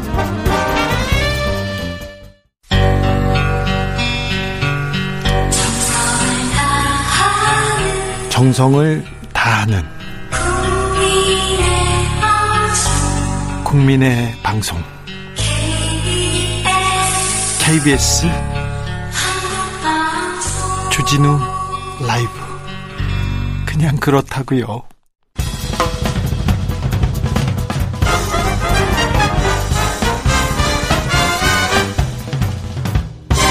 훅 인터뷰. 모두를 향한 모두를 위한 모두의 궁금증 흑 인터뷰 더불어민주당 이재명이 합니다. 그리고 박영선이 함께합니다. 박영선 전 중소벤처기업부 장관이 이재명 선대위에 정격 합류했습니다. 미국에 계셨는데요. 급거 귀국하자마자 새 비전들 쏟아내고 있습니다. 이야기 들어보겠습니다. 이재명 선대위 디지털 대전환 위원회 위원장 박영선 안녕하세요. 네, 안녕하세요. 네. 어, 잘 지내셨어요? 미국에 계셨다고 왔는데 어떻게 지내셨습니까? 네, 미국에서 어, CSIS 수석 고문으로서 네. 어, 우리 대한민국이 올해 공식적으로 선진국 호칭을 받지 않았습니까? 예. 그래서 젊은 선진국 대한민국과 오래된 선진국 미국과의 차이는 무엇이고 또 우리가 무엇을 더 채워 넣어야 되는지 그런 부분들을 어, 집중적으로 봤습니다. 음. 공부는 열심히 하는 사람이니까 공부한 건 안 물어보고요. 근데 네. 어, 한국에서 박영선 왔다고 하니까 미국 사람들이 와가지고 막 만나자고 하고 물어보고 그랬습니까? 박영선이 왔다라기보다는요. 네. 어, 대한민국에서 중소벤처기업부 장관을 했던 사람이 왔다. 네. 이렇게 인식을 많이 하고 있고요. 어, 중소벤처기업부 장관을 했다는 거에 대해서 미국에서 어, 대한민국이 지금 벤처 스타트업에 굉장히 그 성장 속도가 빠르다라는 점에서 굉장히 환대하고 그 가치를 굉장히 인정을 많이 해줬습니다. 아, 그렇습니까? 네. 어, 저한테는 또 박영선 정치인 박영선에 대해서 계속 물어보는 미국 사람들이 많아가지고요. 아 그렇습니까? 그래가지고 네, 네 물어봤습니다. 네. 네. 어, 중요한 위치에서 큰 선거 많이 치른 분입니다. 그런데 어, 한 걸음 떨어져서 본 음, 대선 어떤 모습이었습니까? 아, 어, 굉장히 국민들께서 이번 대선을 바라보는 심정이 혼란스러우시겠다는 생각을 했습니다. 네. 그리고 코로나 때문에 지금 많이 지쳐 있고 또 피로감이 많이 쌓여 있는데 네. 이 대선이라는 것까지 또 국민들에게 피로감을 주게 돼서 아 이거 어떡하나 하는 걱정이 먼저 생기더라고요. 예. 그래서 이것을 어떻게 대한민국의 미래를 그리고 우리가 희망을 가져볼 수 있는 대선으로 바꿀 수 있을까? 그런 네. 생각을 많이 하면서 비행기를 타고 왔습니다. 아 그렇습니까? 네. 네. 그래서 오자마자 디지털 대전환 위원장 맡으셨는데요. 요거 네. 뭐 하는 겁니까? 디지털 대전환 위원장은요. 예. 우리가 그동안은 추격 국가지 않았습니까? 네. 다른 사람들이 잘하는 거를 쫓아가는. 그렇죠. 그런데 이제 우리가 글로벌 선도 국가가 돼야 되지 않습니까? 그래서 네. 어떻게 하면 확실한 글로벌 선도 국가로 갈 수 있느냐? 디지털 대전환을 통해서 그러한 어젠다를 계속해서 국민들과 소통하면서 만들어가는 그러한 위치다 이렇게 생각하시면 될 것 같습니다. 이재명 네. 후보의 공식 1호 공약도 디지털 대전환이라는데 네. 어, 이재명 후보가 디지털에 대한 마인드, 대전환에 대한 마인드는 좀 있습니까? 제가 한국에 돌아와서 이재명 후보하고 긴 시간 전화 통화를 했었는데요. 네. 제가 미국에서 정리한 12개의 어젠다를 쭉 설명을 드렸습니다. 네. 어, 저가 그 설명을 하면서 저도 굉장히 깜짝 놀랐습니다. 지금까지 제가 대선을 네 번째 치르는데, 네. 아, 이렇게 척하면 척 알아듣고 대답하는 후보가 아, 많지 않았던 것 같습니다. 네. 그리고 오늘 이제 과학기술과 관련된 어, 미래 비전 발표를 하지 않았습니까? 네. 음, 그리고 또 그동안에 문재인 정부에서, 어, 뭐, 보수 언론이 계속 공격을 했던 탈원전 문제와 관련해서도 질문 답변이 있었는데요. 그 답변 내용을 저하고의 어떤 그 제가 에너지 대전환과 관련된 여러 가지 어젠다를 쭉 말씀을 드리니까 딱 이렇게 정리하시더라고요. 탈원전이라는 단어는 잘못 사용된 것 아니냐. 감원전이다. 네. 어, 그리고 우리는 탈탄소다. 네. 또 요즘 어, 등장하고 있는 그 SMR 소형 원자로 이것은 계속해서 연구를 합시다. 이렇게 딱 정리를 하셨는데 그 네. 얘기를 그대로 나와서 설명을 하셨습니다. 네. 굉장히 그 어젠다마다 정리가 잘 돼 있는 분이다라고 생각합니다. 네. 어, 얘기를 하면 잘 잘 배우고 흡수가 빠릅니까? 그렇습니다. 네네. 그리고 굉장히 그 어, 박식하다라는 표현. 아, 네. 네. 네. 저기 박영선보다요? 어떤 분야에 대해서는 그렇습니다. 네네, 어떤 분야에 또 어떤 분야에 대해서는 뭐 저보다 조금 덜 하신 것도 있지만, 네.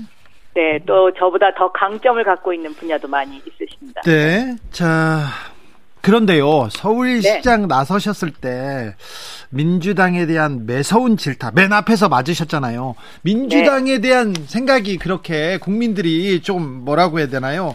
어, 좀 호감을 갖고 말하시는 분들이 별로 없어요. 그래서 네. 이 이번 선거도 이 민주당에 대한 반감 이런 부분을 이렇게 좀 어, 이렇게 넘어서야 될 텐데요. 민주당이 아직 밉다고 이야기하시는 분들이 있습니다. 네, 많습니다. 많습니다. 저는 그거를 저희가 아, 딛고 일어서야 된다고 생각합니다. 네. 그러기 위해서 더 반성해야 되고 그러기 위해서 그 반성을 통해서 더 변화해야 된다라고 저는 생각하고 있고요. 네. 제가 서울시장 후보로 나섰을 때도 제가 안 나가려다가 나가게 됐는데 네. 안 나가려던 그 이유 중에 하나도 네. 국민들이 민주당이 좀 더더 더 품이 넓은 민주당이 되길 바라고 변화의 민주당이 되길 바랬는데 그 당시에 민주당은 그러한 준비가 되어 있지 않다라고 생각했기 때문에 그랬습니다. 예. 그런데 그때와 지금은 어 세월이 좀 많이 흐르, 흐르지 않았습니까? 네. 그래서 민주당이 그때보다는 지금 많이 변화했 다고 생각하는데 저는 이 변화가 아직도 부족하다고 생각합니다.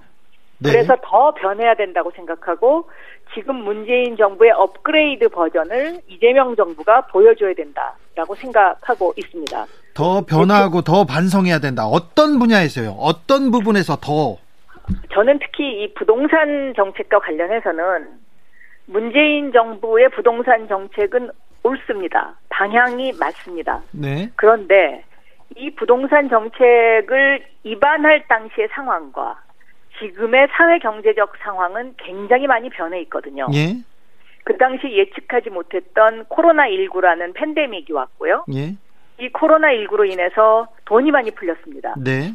그러한 것들의 요소들이 여러 가지가 겹치면서 부동산 값이 급등했어요.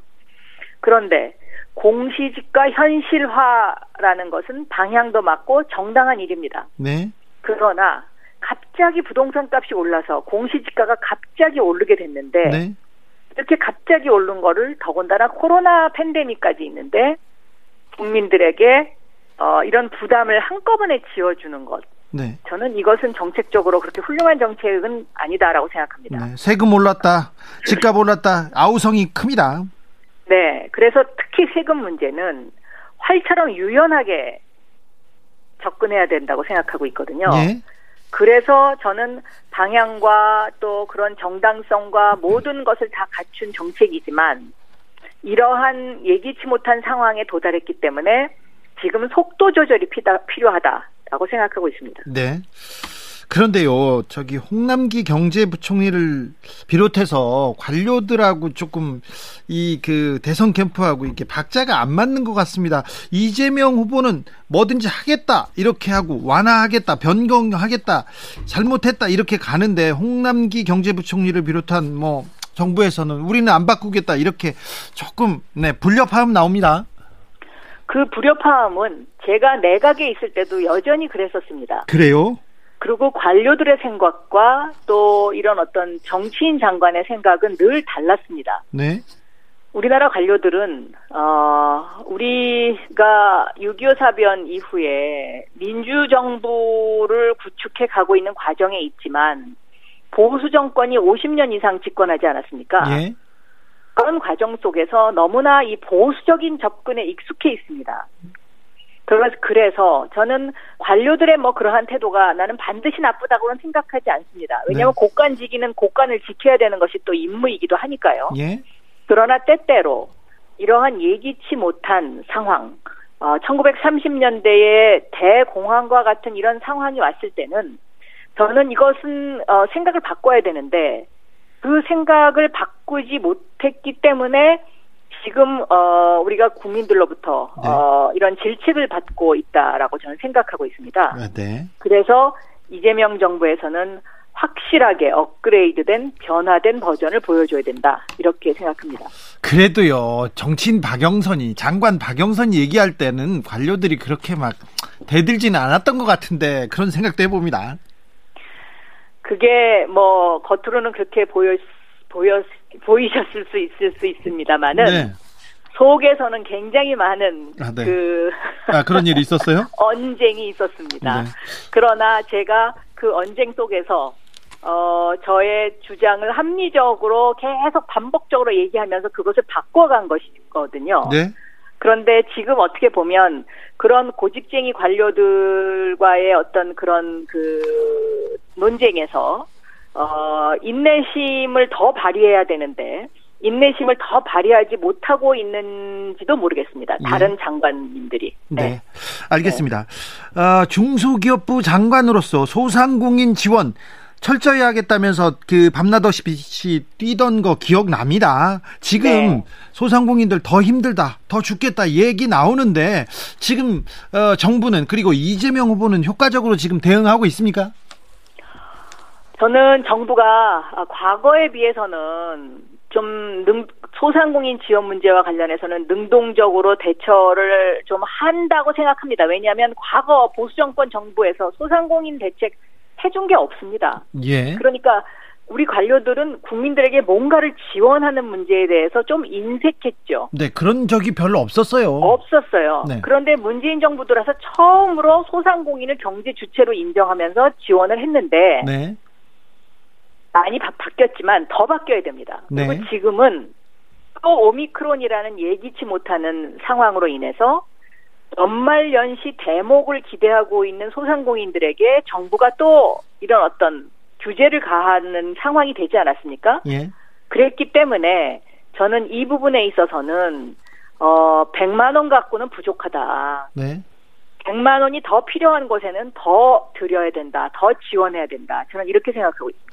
아니 민주당이 180석 가까이 그 의석을 점유하고 있는데 좀 필요하다. 더 줘야 된다 하면 좀 더 밀어주면 안 됩니까? 그게 그렇게 말처럼 쉽지 않습니다. 왜냐하면 180석 갖고 있다고 해서 맘대로 하면 또 폭주한다고 비판하지 않습니까? 또 이 관료들이 국회에 와서 굉장히 나긋나긋 설명을 잘 하시지만 그 나긋나긋한 유연함 속에는 엄청난 강인함이 또 숨어 있습니다. 네. 그렇기 때문에 그 노련함을 이길 수 있는 정말 유연한 전략적인 접근이 필요한 시점이죠. 네. 네. 알겠, 습니다 어, 국민의힘 윤석열 후보 행보는 어떻게 보고 계신지요? 그 행보가요. 네. 요즘 보면 얼굴이 굉장히 사나워지시고 네. 여유가 없어 보이세요? 네. 그래서 뭔가 아 많이 지금 멘탈이 흔들리고 계신구나 네. 하는 거를 직감적으로 느낄 수가 있을 것 같습니다. 네. 네. 검사 윤석열, 정치인 윤석열 어떻게 좀 달라 보이시는지요? 어, 저는 지금 와서 복귀해 보면은요. 예. 검사 윤석열은 검찰총장이 되기 위해서 이명박 박근혜 전 대통령 수사를 저렇게 열심히 했던 것 아닐까 하는 의구심을 갖 게 합니다. 아, 그래요? 네. 그땐 열심히 했죠. 그 전에도 열심히 했어요. 박근혜 정부 때는 아... 또그 국정원 대권 수사도 하고요. 검찰총장이 되기 위해서. 검찰총장이 되기 위해서. 네. 왜냐하면 네. 아니 본인이 그렇게 열심히 수사를 해놓고 예. 그 어, 언젠가는 그 발언을 보니까 뭐 당선되면 바로 사면하겠다고. 네. 그거는 무슨 논리일까요? 그러니까요. 또 박근혜 네. 전 대통령 수사에 대해서는 유감이라고 얘기하는 걸 보면 자기가 수사했는데. 그렇죠. 어, 그건 좀 이해가. 저는 그래서 그 발언을 보면서 네. 아, 저분이 저렇게 수사를 열심히 했던 것이 결국은 어, 검찰총장이 되기 위해서 어, 잘 보이기 위해서 그렇, 그랬나? 이런 제가 의심을 하게 됐습니다. 아니, 검찰총장이 되기 위해서 열심히 수사한 것까지는 좋은데요. 그 이유는요? 그 이후라니요? 네, 검찰총장 그리고 총장에서 네. 지금 정치인 윤석열로 윤석열 후보까지 아, 넘어온 과정. 그 과정을 또 제가 생각해 봤는데요. 네. 본인이 문재인 대통령을 굉장히 지금 비판하지 않습니까? 예.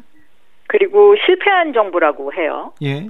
그런데 본인은 문재인 정부의 검찰총장이었어요. 예. 이것은 지울 수 없는 사실입니다. 네. 그러면 문재인 정부가 실패했으면 문재인 정부의 검찰총장인 윤석열도 실패한 겁니다. 예. 그 사실은 왜 모를까요? 아, 네. 그리고 검찰총장으로서 무엇을 했느냐 한번 생각해 보십시오. 예. 생각나는 게 뭘까요? 조국 전 장관 수사 열심히 했죠. 그러니까 결국은 조국 전 장관과 추미애 전 장관과의 충돌밖에는 생각나는 게 없죠. 네, 그걸 다 국민들은 생각하고 있겠죠. 그렇죠. 그러면 검찰총장 본연으로 본연의 어떤 자세로서 과연 이분이 검찰총장으로서 한 일이 무엇인가? 네. 결국은 실패한 검찰총장이라는 겁니다. 네. 왜냐하면 검찰총장으로서 장관하고 잘 조정을 한다든가 네. 아니면 서로 소통을 한다든가 네. 해서 일을 어, 무리 없이 진행하는 것 그것이 성공한 검찰총장이거든요. 네. 그러면 실패할 검, 실패한 검찰총장이 대통령이 된다? 그 이후는 저는 어, 생각하지 않아도 어, 저희가 그림이 그려질 수 있는 그런 상황이 아닐까요? 네. 결국 대한민국은 검찰공화국으로 후퇴하는 겁니다. 네. 그래서 저는 그런 일이 있어서는 안 될 것 같다 이런 생각을 하고 있습니다. 윤석열 후보는 공정과 상식을 계속 외칩니다. 공정을 계속 트레이드 마크로 삼고 있는데요. 어, 김건희 씨 의혹들이 자꾸 쏟아지고 있습니다. 당연히 지금 조국 전 장관 사건과 김건희 씨 의혹 사건을 이거 비교해서 국민들은 생각하고 있는데요. 이 부분은 어떻게 보세요? 어, 김건희 씨의 사건이 상식적일까요? 그렇게 보는 사람들은 많지 않은 것 같습니다. 그렇죠. 네. 그러면 본인이 이야기하던 상식 이거는 이제 내 던져야 되는 거죠. 음, 음, 그 다음에 지금 질문하신 것처럼 조국 전 장관 사건과 김건희 씨의 사건을 비교했을 때 이것이 과연 공정하냐? 네. 여기에 대해서 대답 못하고 있지 않습니까? 네. 그러면 본인이 지금까지 말했던 공정과 상식 이 두 틀은 무너졌다라고 저는 생각하고 있습니다. 알겠습니다. 네. 기, 김건희 씨는 어떤 분인 것 같아요? 저는 잘 알지만 말을 아끼는 것이 좋을 것 같습니다. 네. 아, 네. 보신 적도 있지 않습니까? 어떤 분이에요? 그렇습니다. 어, 그 얘기는 다음 기회에 하도록 하겠습니다. 저, 네, 다음에 한번 맞춰보시죠, 그럼. 네. 자, 아무튼 박영선 정치에 입문한 후에 굉장히 중요한 자리에서 선거를 치렀습니다. 이번 선거, 이번 선거 2007년 대선과 닮았다 이렇게 언급하셨는데 그 2007년 대선에서는 이명박 전 대통령 당선되지 않았습니까? 아, 그거는요. 네. 어, 아마 조금 사고가 있으신 것 같은데. 네. 이번 대선이 닮았다고 했던 게 아니고요. 예. 제가 지난번 서울시장 선거 나왔을 때 네. 오세훈 후보의 당선이 어, 이명박 대통령의 당선과 매우 유사한 아하. 2007년 대선과 매우 유사한다 유사하다 이런 이야기를 했던 것이 아마 조금 잘못 인식이 되신 것 같습니다. 네네 네, 그렇군요. 네, 네, 네, 네. 그때는 그랬던가요? 그때는 비슷했습니까? 재보궐 선거는? 비슷했죠. 네. 네. 네. 그 어떤 뭐, 그 어떤 뭐 사실, 검증 뭐 이런 거는 통용이 안 되고, 어, 뭐 어떤 점에서 비슷했습니까? 아, 그러니까 이명박 대통령이 BBK라는 대형 사건이 있었음에서도 당선되지 않았습니까? 예, 예.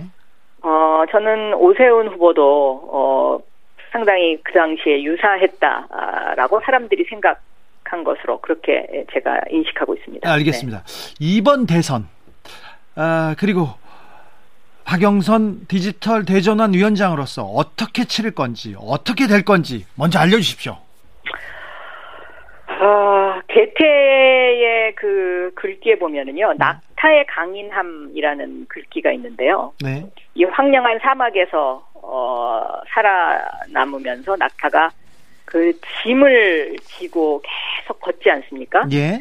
어떻게 보면 어 우리 민주당의 이재명 후보가 이런 낙타의 후보가 아닌가 이런 생각을 하고요. 죄송합니다. 잠깐 못 들었습니다. 낙타의 뭐라고요?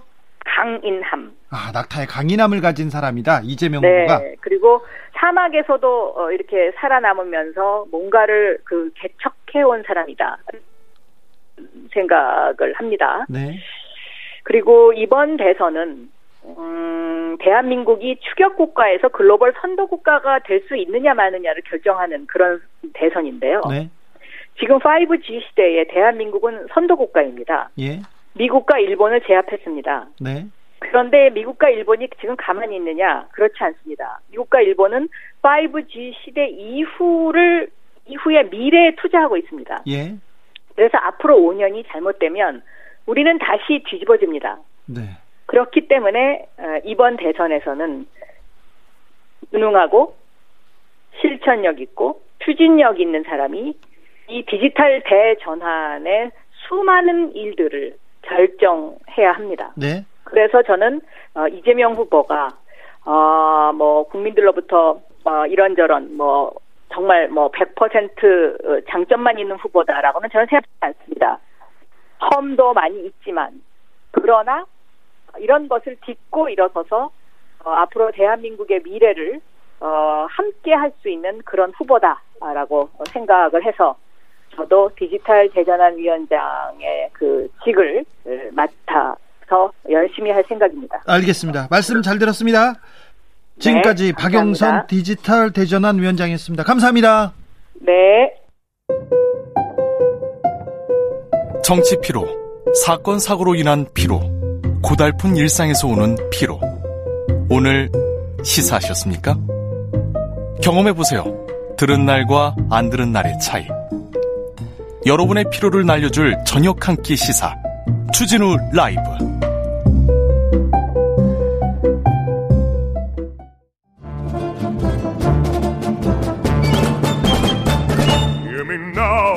여기도 뉴스 저기도 뉴스 빡빡한 시사 뉴스 속에서 가슴이 답답할 때 어우 답답해. 네 휴식을 드리는 시간입니다. 오늘도 맛있는 책을 만나보겠습니다. 책의 맛.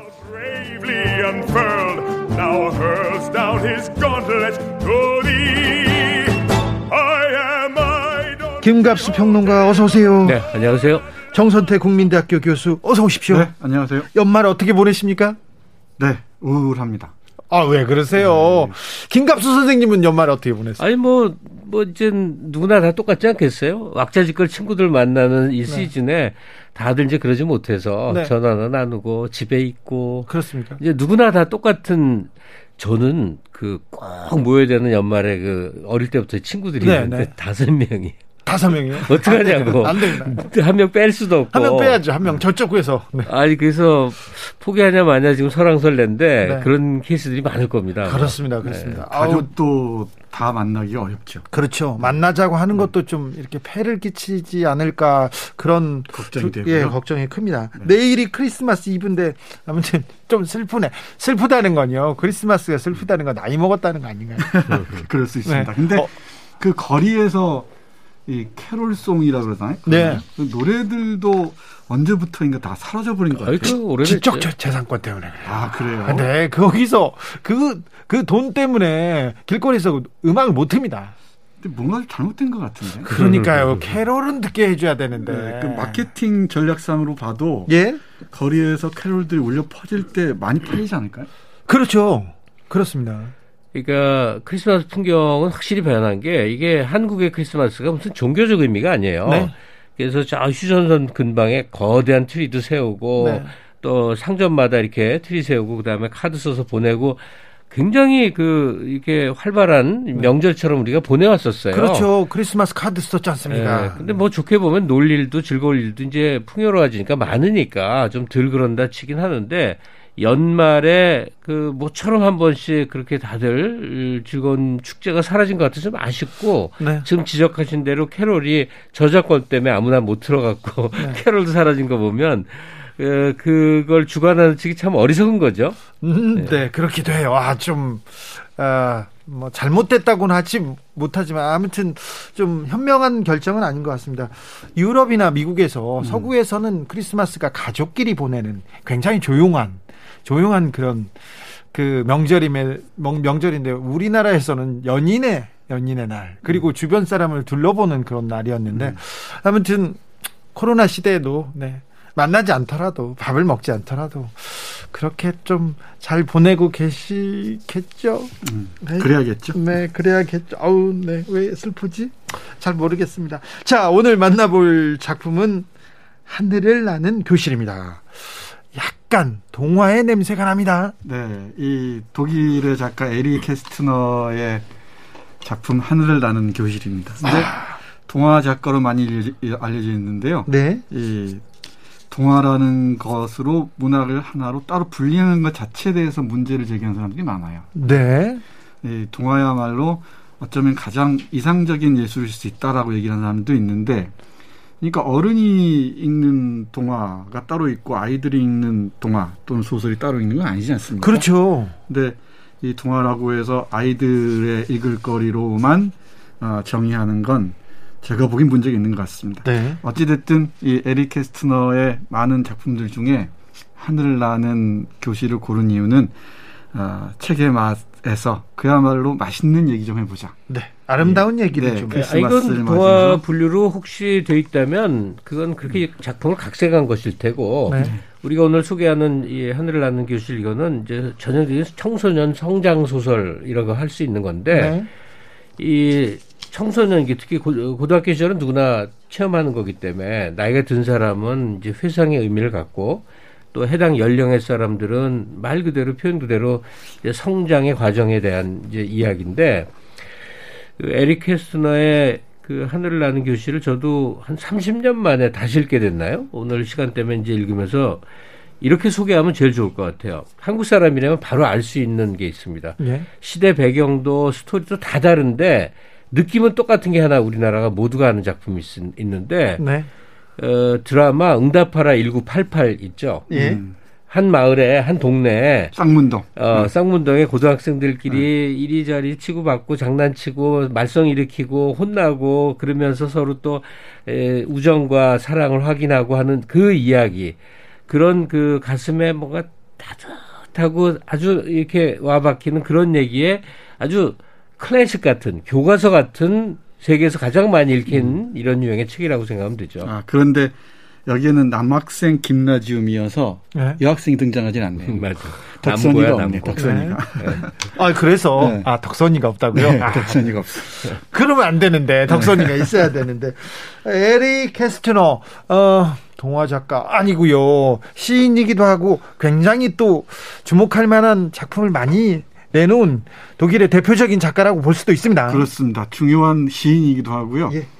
60년대에는 어, 전 해린이라는 사람의 번역으로 파비안이라는 아주 유명한 소설이 번역되기도 했었죠. 예. 그리고 아마 기억하실지 모르겠는데 90년대 초반인가요? 요 무렵에 이 전문가가 아닌 분들이 번역해서 센세이션을 불러일으켰던 시집이 있습니다. 네. 마주보기라고 네. 1, 2, 3 시리즈까지 나왔는데 네. 그게 많은 인기를 끌었었죠. 그 홀로서기 그, 보고 그다음에 마주보기 봤어요. 그렇죠, 그렇죠. 네. 맞습니다. 그게 네. 그런 바람에 에릭 캐스트너가 대중적인 어, 이를테면 달달한 서정 시인을 서정 시를 쓰는 시인으로 알려져 있는데 네. 전혀 다릅니다. 네, 그렇습니까? 네, 아주 어, 이 문명에 대한 비판들 그리고 집단주의에 대한 비판들이 통렬하고요. 전 쟁과 폭력을 반대하고요. 그렇죠. 이 아주 강렬한 평화주의자이기도 했습니다. 네. 대표적인 게 나치 체제하에서 어디로도 망명하지 않고 12년 동안 그 맞서 싸운 아주 견결한 이 지식인이기도 합니다. 네.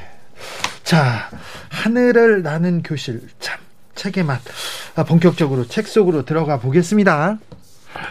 아, 선생님, 어, 주요 인물이 있지 않습니까? 선생님이 네. 있고, 네.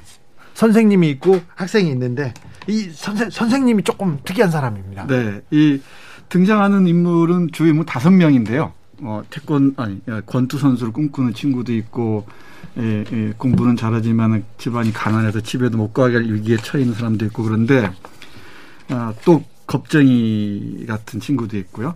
여기서 중요한 인물은 그 이 선생님입니다. 예. 네. 아, 아 크로이 츠캄 선생님. 유스티스라는 이름으로 저스티스라는 정의라는 별명으로 불리는 이름이 예. 세 가지로 나오죠. 네, 네. 분인데요.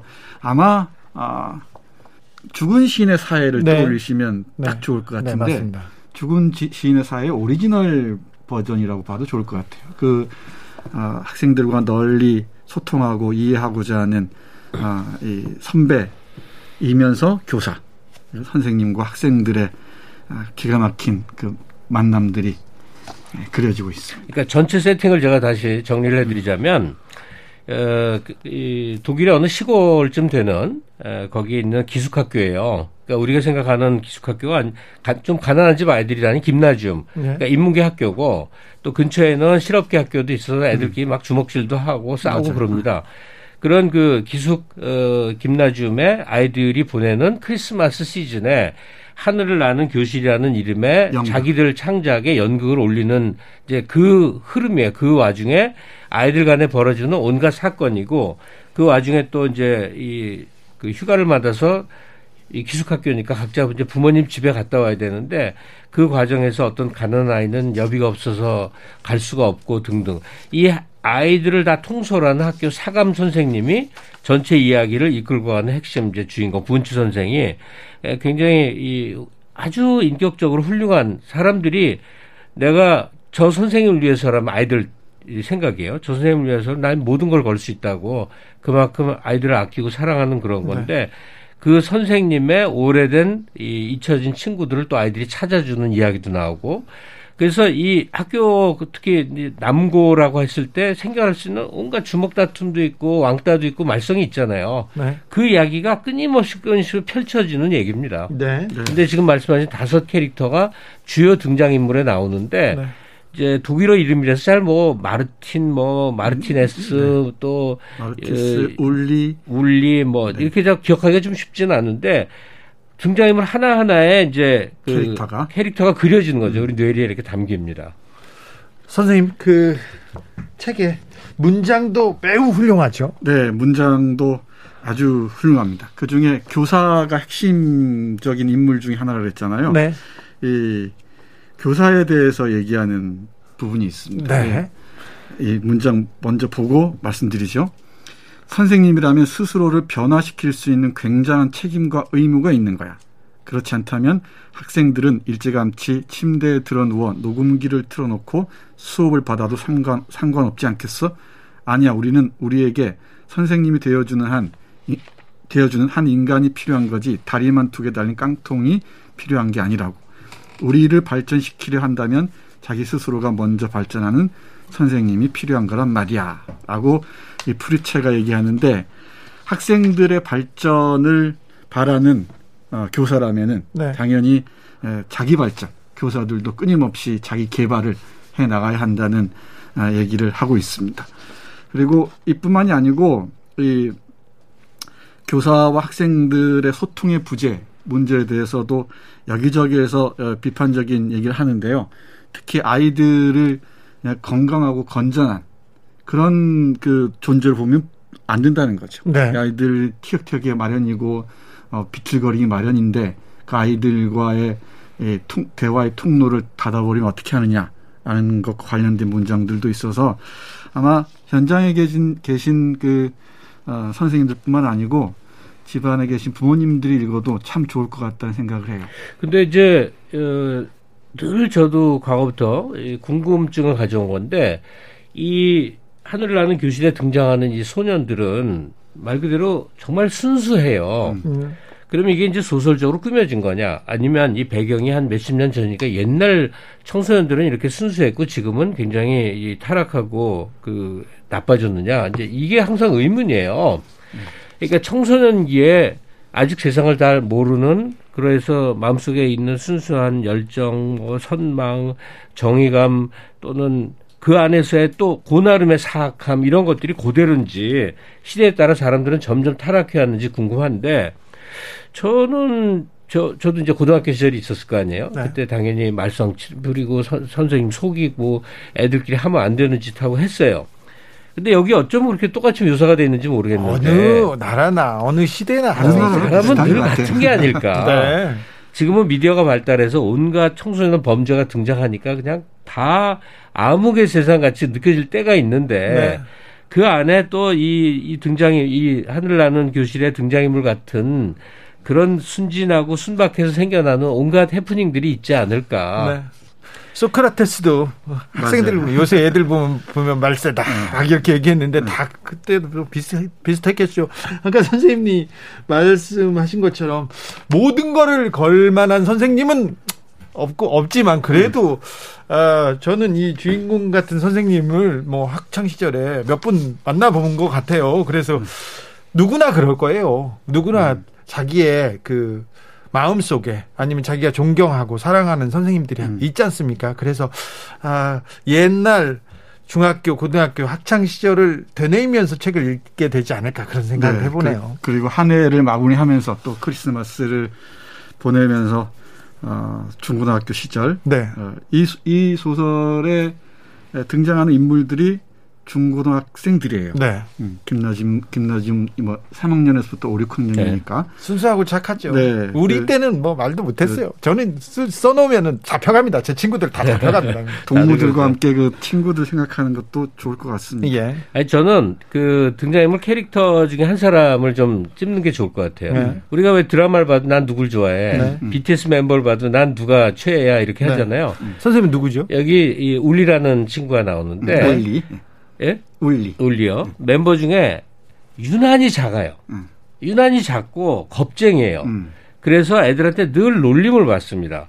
그리고 이 하늘 나는 교실 이 연구에서도 여자 역을 맡게 돼요. 네. 그런 아이가 있는데 애들한테 이 깡, 통에 이렇게 담겨갖고 한, 한 천장에 그 매달리기도, 매달리기도 하고, 하고, 여러 가지 그 곤욕을 치르는 소위 이제 왕따 아이인데 어느 날 얘가 한 200명쯤 되는 이 동급생 전체에게 마당으로 좀 나와달라고 그럽니다.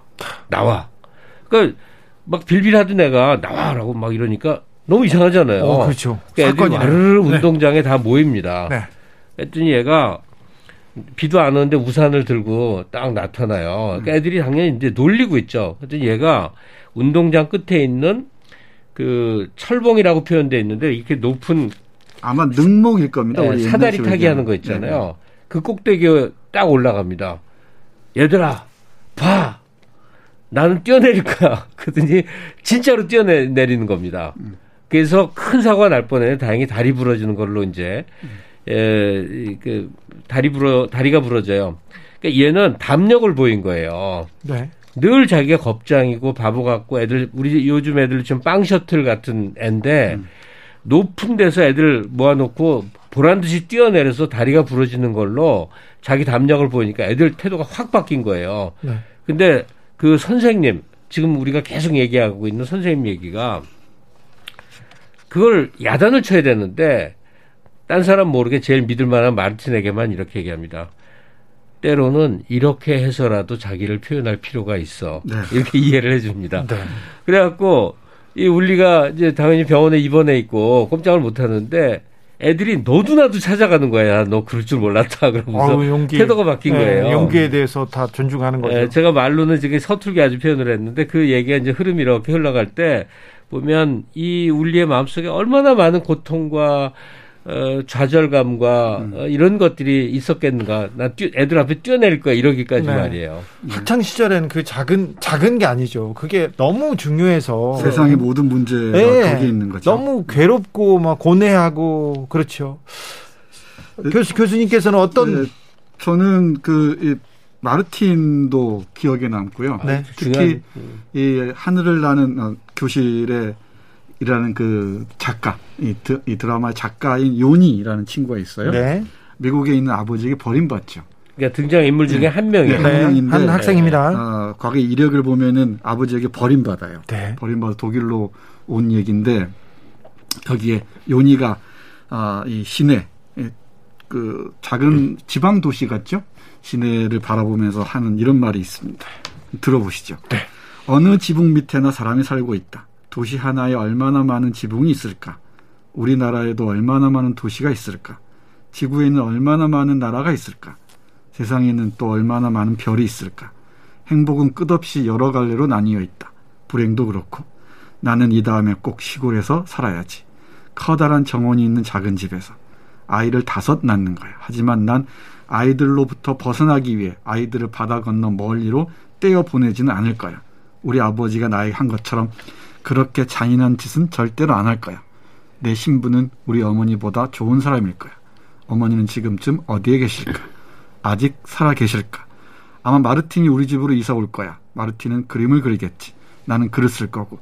그래도 삶이 아름답지 않다면 그건 정말 말도 안 되는 거야. 이렇게 얘기하는데 네. 아버지에게 버림을 받은 요니라는 친구가 그 아버지와 다른 삶을 살겠다는 다짐을 하는 장면인데 이런 장면들이 괜히 그 눈시울을 적시게 해요. 예, 어떤 그 복수의 심정이나 억가 심정 때문에 예, 분노로 폭발할 수 있을 것 같은데 네. 예, 글쓰기를 통해서 또 도, 어, 동무들 동료들과 어울리면서 새로운 삶을 상상하는 거 보면은 이런 게 또 우리가 몰랐던 청춘들의 모습이 아닌가 싶기도 그 합니다. 지금 윤희의 사례도 얘기했고 또 여기 주요 인물 중에 하나 이제 마르틴이라는 마르틴, 소녀는 네. 모두가 이제 크리스마스 시즌 맞아서 부모님 집에를 갈 수 있는데 얘는 차비가 없어서 못 가요. 네. 근데 맨날 며칠 그것 때문에 이 고민을 하는데 절대로 울지 말자, 말자를 자면서도 반복을 합니다. 음. 절대로 울지 음. 말자. 음. 근데 이 소설 전체를 일관한 그 50년대 독일의 분위기를 엿볼 수 있는데 청소년들에게 강한 강한 청년을 요구를 합니다. 네. 본인들도 나는 굴복해서는 안 돼. 절대로 울면 안 돼. 음. 어, 내 어려움을 남에게 이 토로해서는 안 돼. 그러니까 이게 이제 나라별 차이가 있죠. 한국은 아주 똑똑한 학생에 대한 선망이 제일 큽니다. 공부 잘하고 똑똑하고 잘난 거에 대한 혹은 잘생긴 거에 대한 부잣집에 대한 선망이 큰데 이 여기는 그런 얘기는 그런 감정은 일체 없어요. 우리 그래요. 부모가 얼마나 잘 사는가 뭐 이런 거에 대한 감정은 없고 강해야 돼. 내가 누구에게 의지하지 말아야 돼. 내 고통을 함부로 표현해서는 안 돼. 이런 그 시대적 풍토가 전체 소설을 일관하는 아주 큰 배경으로 깔려 있어요. 맞아요. 이 작품이 발표된 게 정확히 1949년입니다. 네, 그러니까 패전 후에 네. 그 황폐한 심리적 배경이 있을 거 아니에요. 그 과정 속에서 어, 청소년들을 통해서 독일의 미래를 또 얘기한 것처럼 보이기도 해요. 네. 네 대표적인 친구가 마르틴인데 마르틴 공부도 잘하고 그림도 잘 그립니다. 그런데 아버지가 일자를 이루면서 여비를 보내주지 못해서 못 가는 상황이에요. 나중에는 그 유스티스 선생의 도움으로 가게 되는데 이 그 여비 때문에 집에 못 가는 사람들을 어, 이 떠올리다 보면은 저는 어릴 때 이 명절 때 어, 집에 못 내려오는 여러 그 이웃집 사람들이 떠오르, 떠오르기도 하고 그렇습니다만은 네. 이 크리스마스를 네. 춥고 쓸쓸하게 보내는 사람들이 정말 많이 있을 겁니다. 예. 우리 연말에 더 쓸쓸하고 네, 네. 외롭고 그렇죠. 네. 그런데 아마 아마 이런 마르틴 얘기를 들으면 어떨지 모르겠어요. 잠깐만 제가 읽어드릴게요. 네. 왜 내가 집에 못 가지 하면서 하는 말입니다. 아, 도대체 무엇 때문에? 돈 때문이지. 왜 우리는 돈이 없을까? 우리 아버지가 다른 남자들보다 능력이 없어서? 아니야. 내가 다른 애들보다 부지런하지, 부지런하지 않아서? 아니야. 우리가 나쁜 사람이라서? 그것도 아니야. 그렇다면 무엇 때문일까? 많은 사람들을 고통에 빠뜨리는 불공정함 때문이지. 그래서 많은 사람들이 고통을 당하고 있는 거야. 공정하지 못한 걸 바로잡아 보려는 친절한 사람들도 있긴 해. 하지만 모레가 크리스마스 이브야. 그때까지 그 친절한 사람들이 성공하진 못할 거야. 이런 지나가는 듯한 문장 속에서 네. 이 에릭 캐스트너의 그 사상의 일면들을 네. 뚜렷하게 볼 수가 있죠. 대, 우리 대선을 보고 이렇게 쓴 건 아니죠 전혀. 아, 물론입니다. 네, 네. 윤석열을 보고 전혀 상관이 없습니다. 여러 방식으로 이제 외국 작품을 접하고 한국 거를 보면서 어떤 차이 같은 걸 좀 느끼게 돼요. 우리 풍토는 가령 학생이면 학생답기를 좀 바라는데 그렇죠. 학생답다는 게 좀 의미하는 바가 말을 잘 듣고 착하고 그다음에 어리다는 전제를 많이 깔고 있어요. 음. 그래서 해야 될 본부는 공부를 열심히 한다. 이 이건데 시키면 시키는 대로 해. 예. 근데 이 오늘 소개하는 소설 내에서도 그렇고 네. 또 요즘 요즘도 아니고 오래됐는데 제가 재밌게 보는 게 이제 영국 남자라고 하는 제목의 유튜브가 있어요. 거기 이제 영국 고등학생들이 요즘 많이 나와서 여러 가지를 해요. 이거 에리크 헤스트는 오늘 작품과 똑같은 게 보이는데 뭐냐면 가능한 대로 자기 내에서 어른스럽게 하고 싶어 합니다. 그러니까 어린이 되는 훈련을 하는 거예요. 사람들 앞에 매너 있게 행동하기, 옷차림 단정하게 입기, 말을 하고 표정을 지을 때 혹은 말 표현에서 굉장히 성숙하고 세련되게 하기. 그러니까 어 16, 7, 8, 그 나이에 자기 또래에서 가능한 한 대로 성숙한 모습을 보이는 게 멋져 보이는 풍토가 있어요. 아니 그렇게 멋있게 보여야 되는데 네. 저희 때는 그만 그때 저희도 어른이 되고 싶었잖아요. 그래서 네. 신분증 위조하고 네? 그걸로 나오나 어른. 네, 양복 이렇게 뭐 형들 거 줄여 입고 그렇게 했었거든요. 근데 우리나라도 이제 그건 있는데 뭐냐면 불과 한 살 차인데 형이 되면 네. 책임지고 네. 싶어하고 동생이 되면 어려움을 피는 그 풍토가 있어요. 네. 근데 학교 사회나 사회 전체적으로는 성인의 훈련을 하는 그 과정이기보다는 아이다워야 아이다워야 된다 이걸 그렇죠. 많이 강조하는데 그렇죠. 어쨌든 서방권의 여러 콘텐츠를 접하면 동일 연령에서 어떻게든 어른의 매너를 흉내내고 자기도 많이 장시간 참고 똑바로 앉아 있는다든지 뭐 그런 거를 많이 요구받는구나 차이가 느껴진다. 참 우리하고는 좀 차이가 있네요. 음. 어른스럽게 보이기, 행동하기. 예. 네, 그 어, 에릭 캐스트너가 한국에 소개되는 과정에 대해서 여러 이 말들이 좀 있었는데 그 과정의 문제점들을 하나하나 짚으면서 어, 쓴 책이 있어요. 음. 박 박홍규 교수님 잘 아시죠? 네네. 네, 박홍규 교수님이 어, 여러분들의 평전을 쓰는데 네. 예, 삶을 사랑하고 죽음을 생각하라는 제목의 에리 캐스너 평전이 있습니다. 평전을 쓰셨군요. 네, 근데 이 박홍규 교수가 아주 좋아했다네요. 이, 이 에리 캐스너를 네네. 특히 어, 로테와 루이제라는 혹시 아실지 모르겠습니다. 그 작품. 네, 그두 쌍둥이가 아, 이혼한 엄마 아빠를 재결합하게 해준다는 얘기인데 영화도 아주 재미있습니다. 처음에는 그 작품을 고르려고 했는데 한번 찾아보십시오. Parent Trap이라는 그 영화가 있으니까 찾아보시면은 아, 크리스마스가 조금은 어, 좀 따뜻할지도 모르겠습니다. 그리고 선생 책이라니까 반갑네. 그분 네. 지금도 1년에 한 권씩 책 내나요?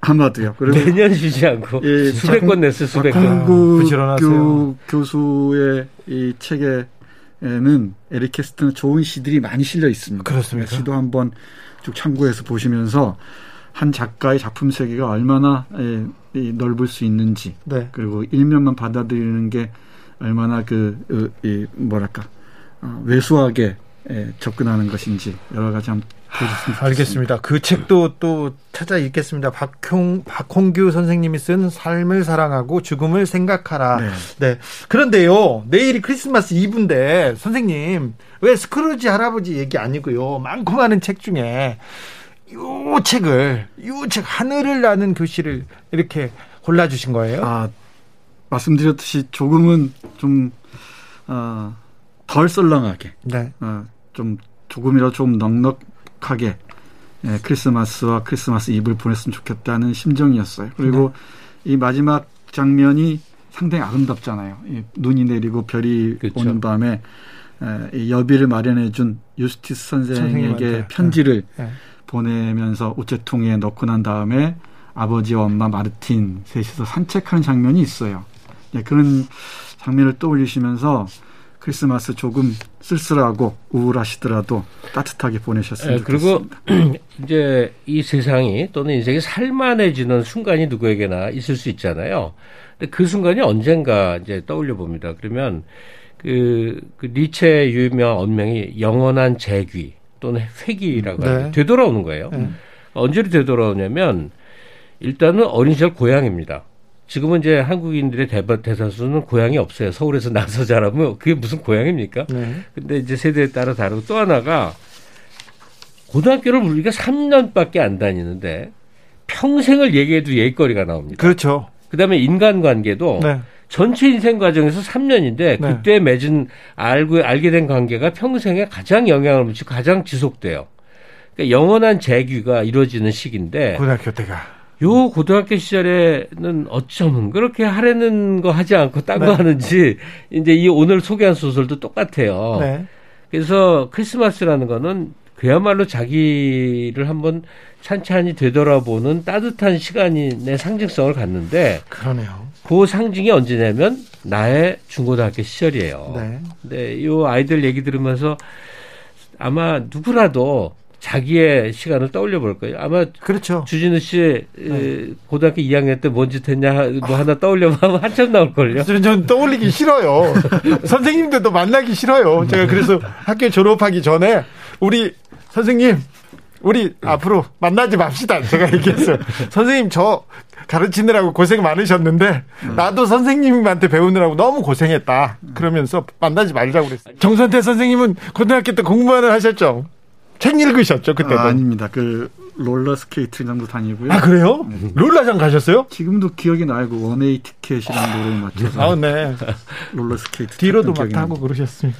뒤로도 탈 줄 알죠. 아, 네. 어우 그랬습니까? 어좀 타셨네요. 노셨던 정선태 선생님이었어요. 롤, 그게 그땐 일본 발음은 로라장이라고 그랬거든요. 네. 근데 좀, 좀 놀 줄 아는 애들은 어디 가냐면 스케이트장이 있었어요. 아, 그래요? 스케이트장 가서 팔 이렇게 휘저어서 멋있게 타면 네.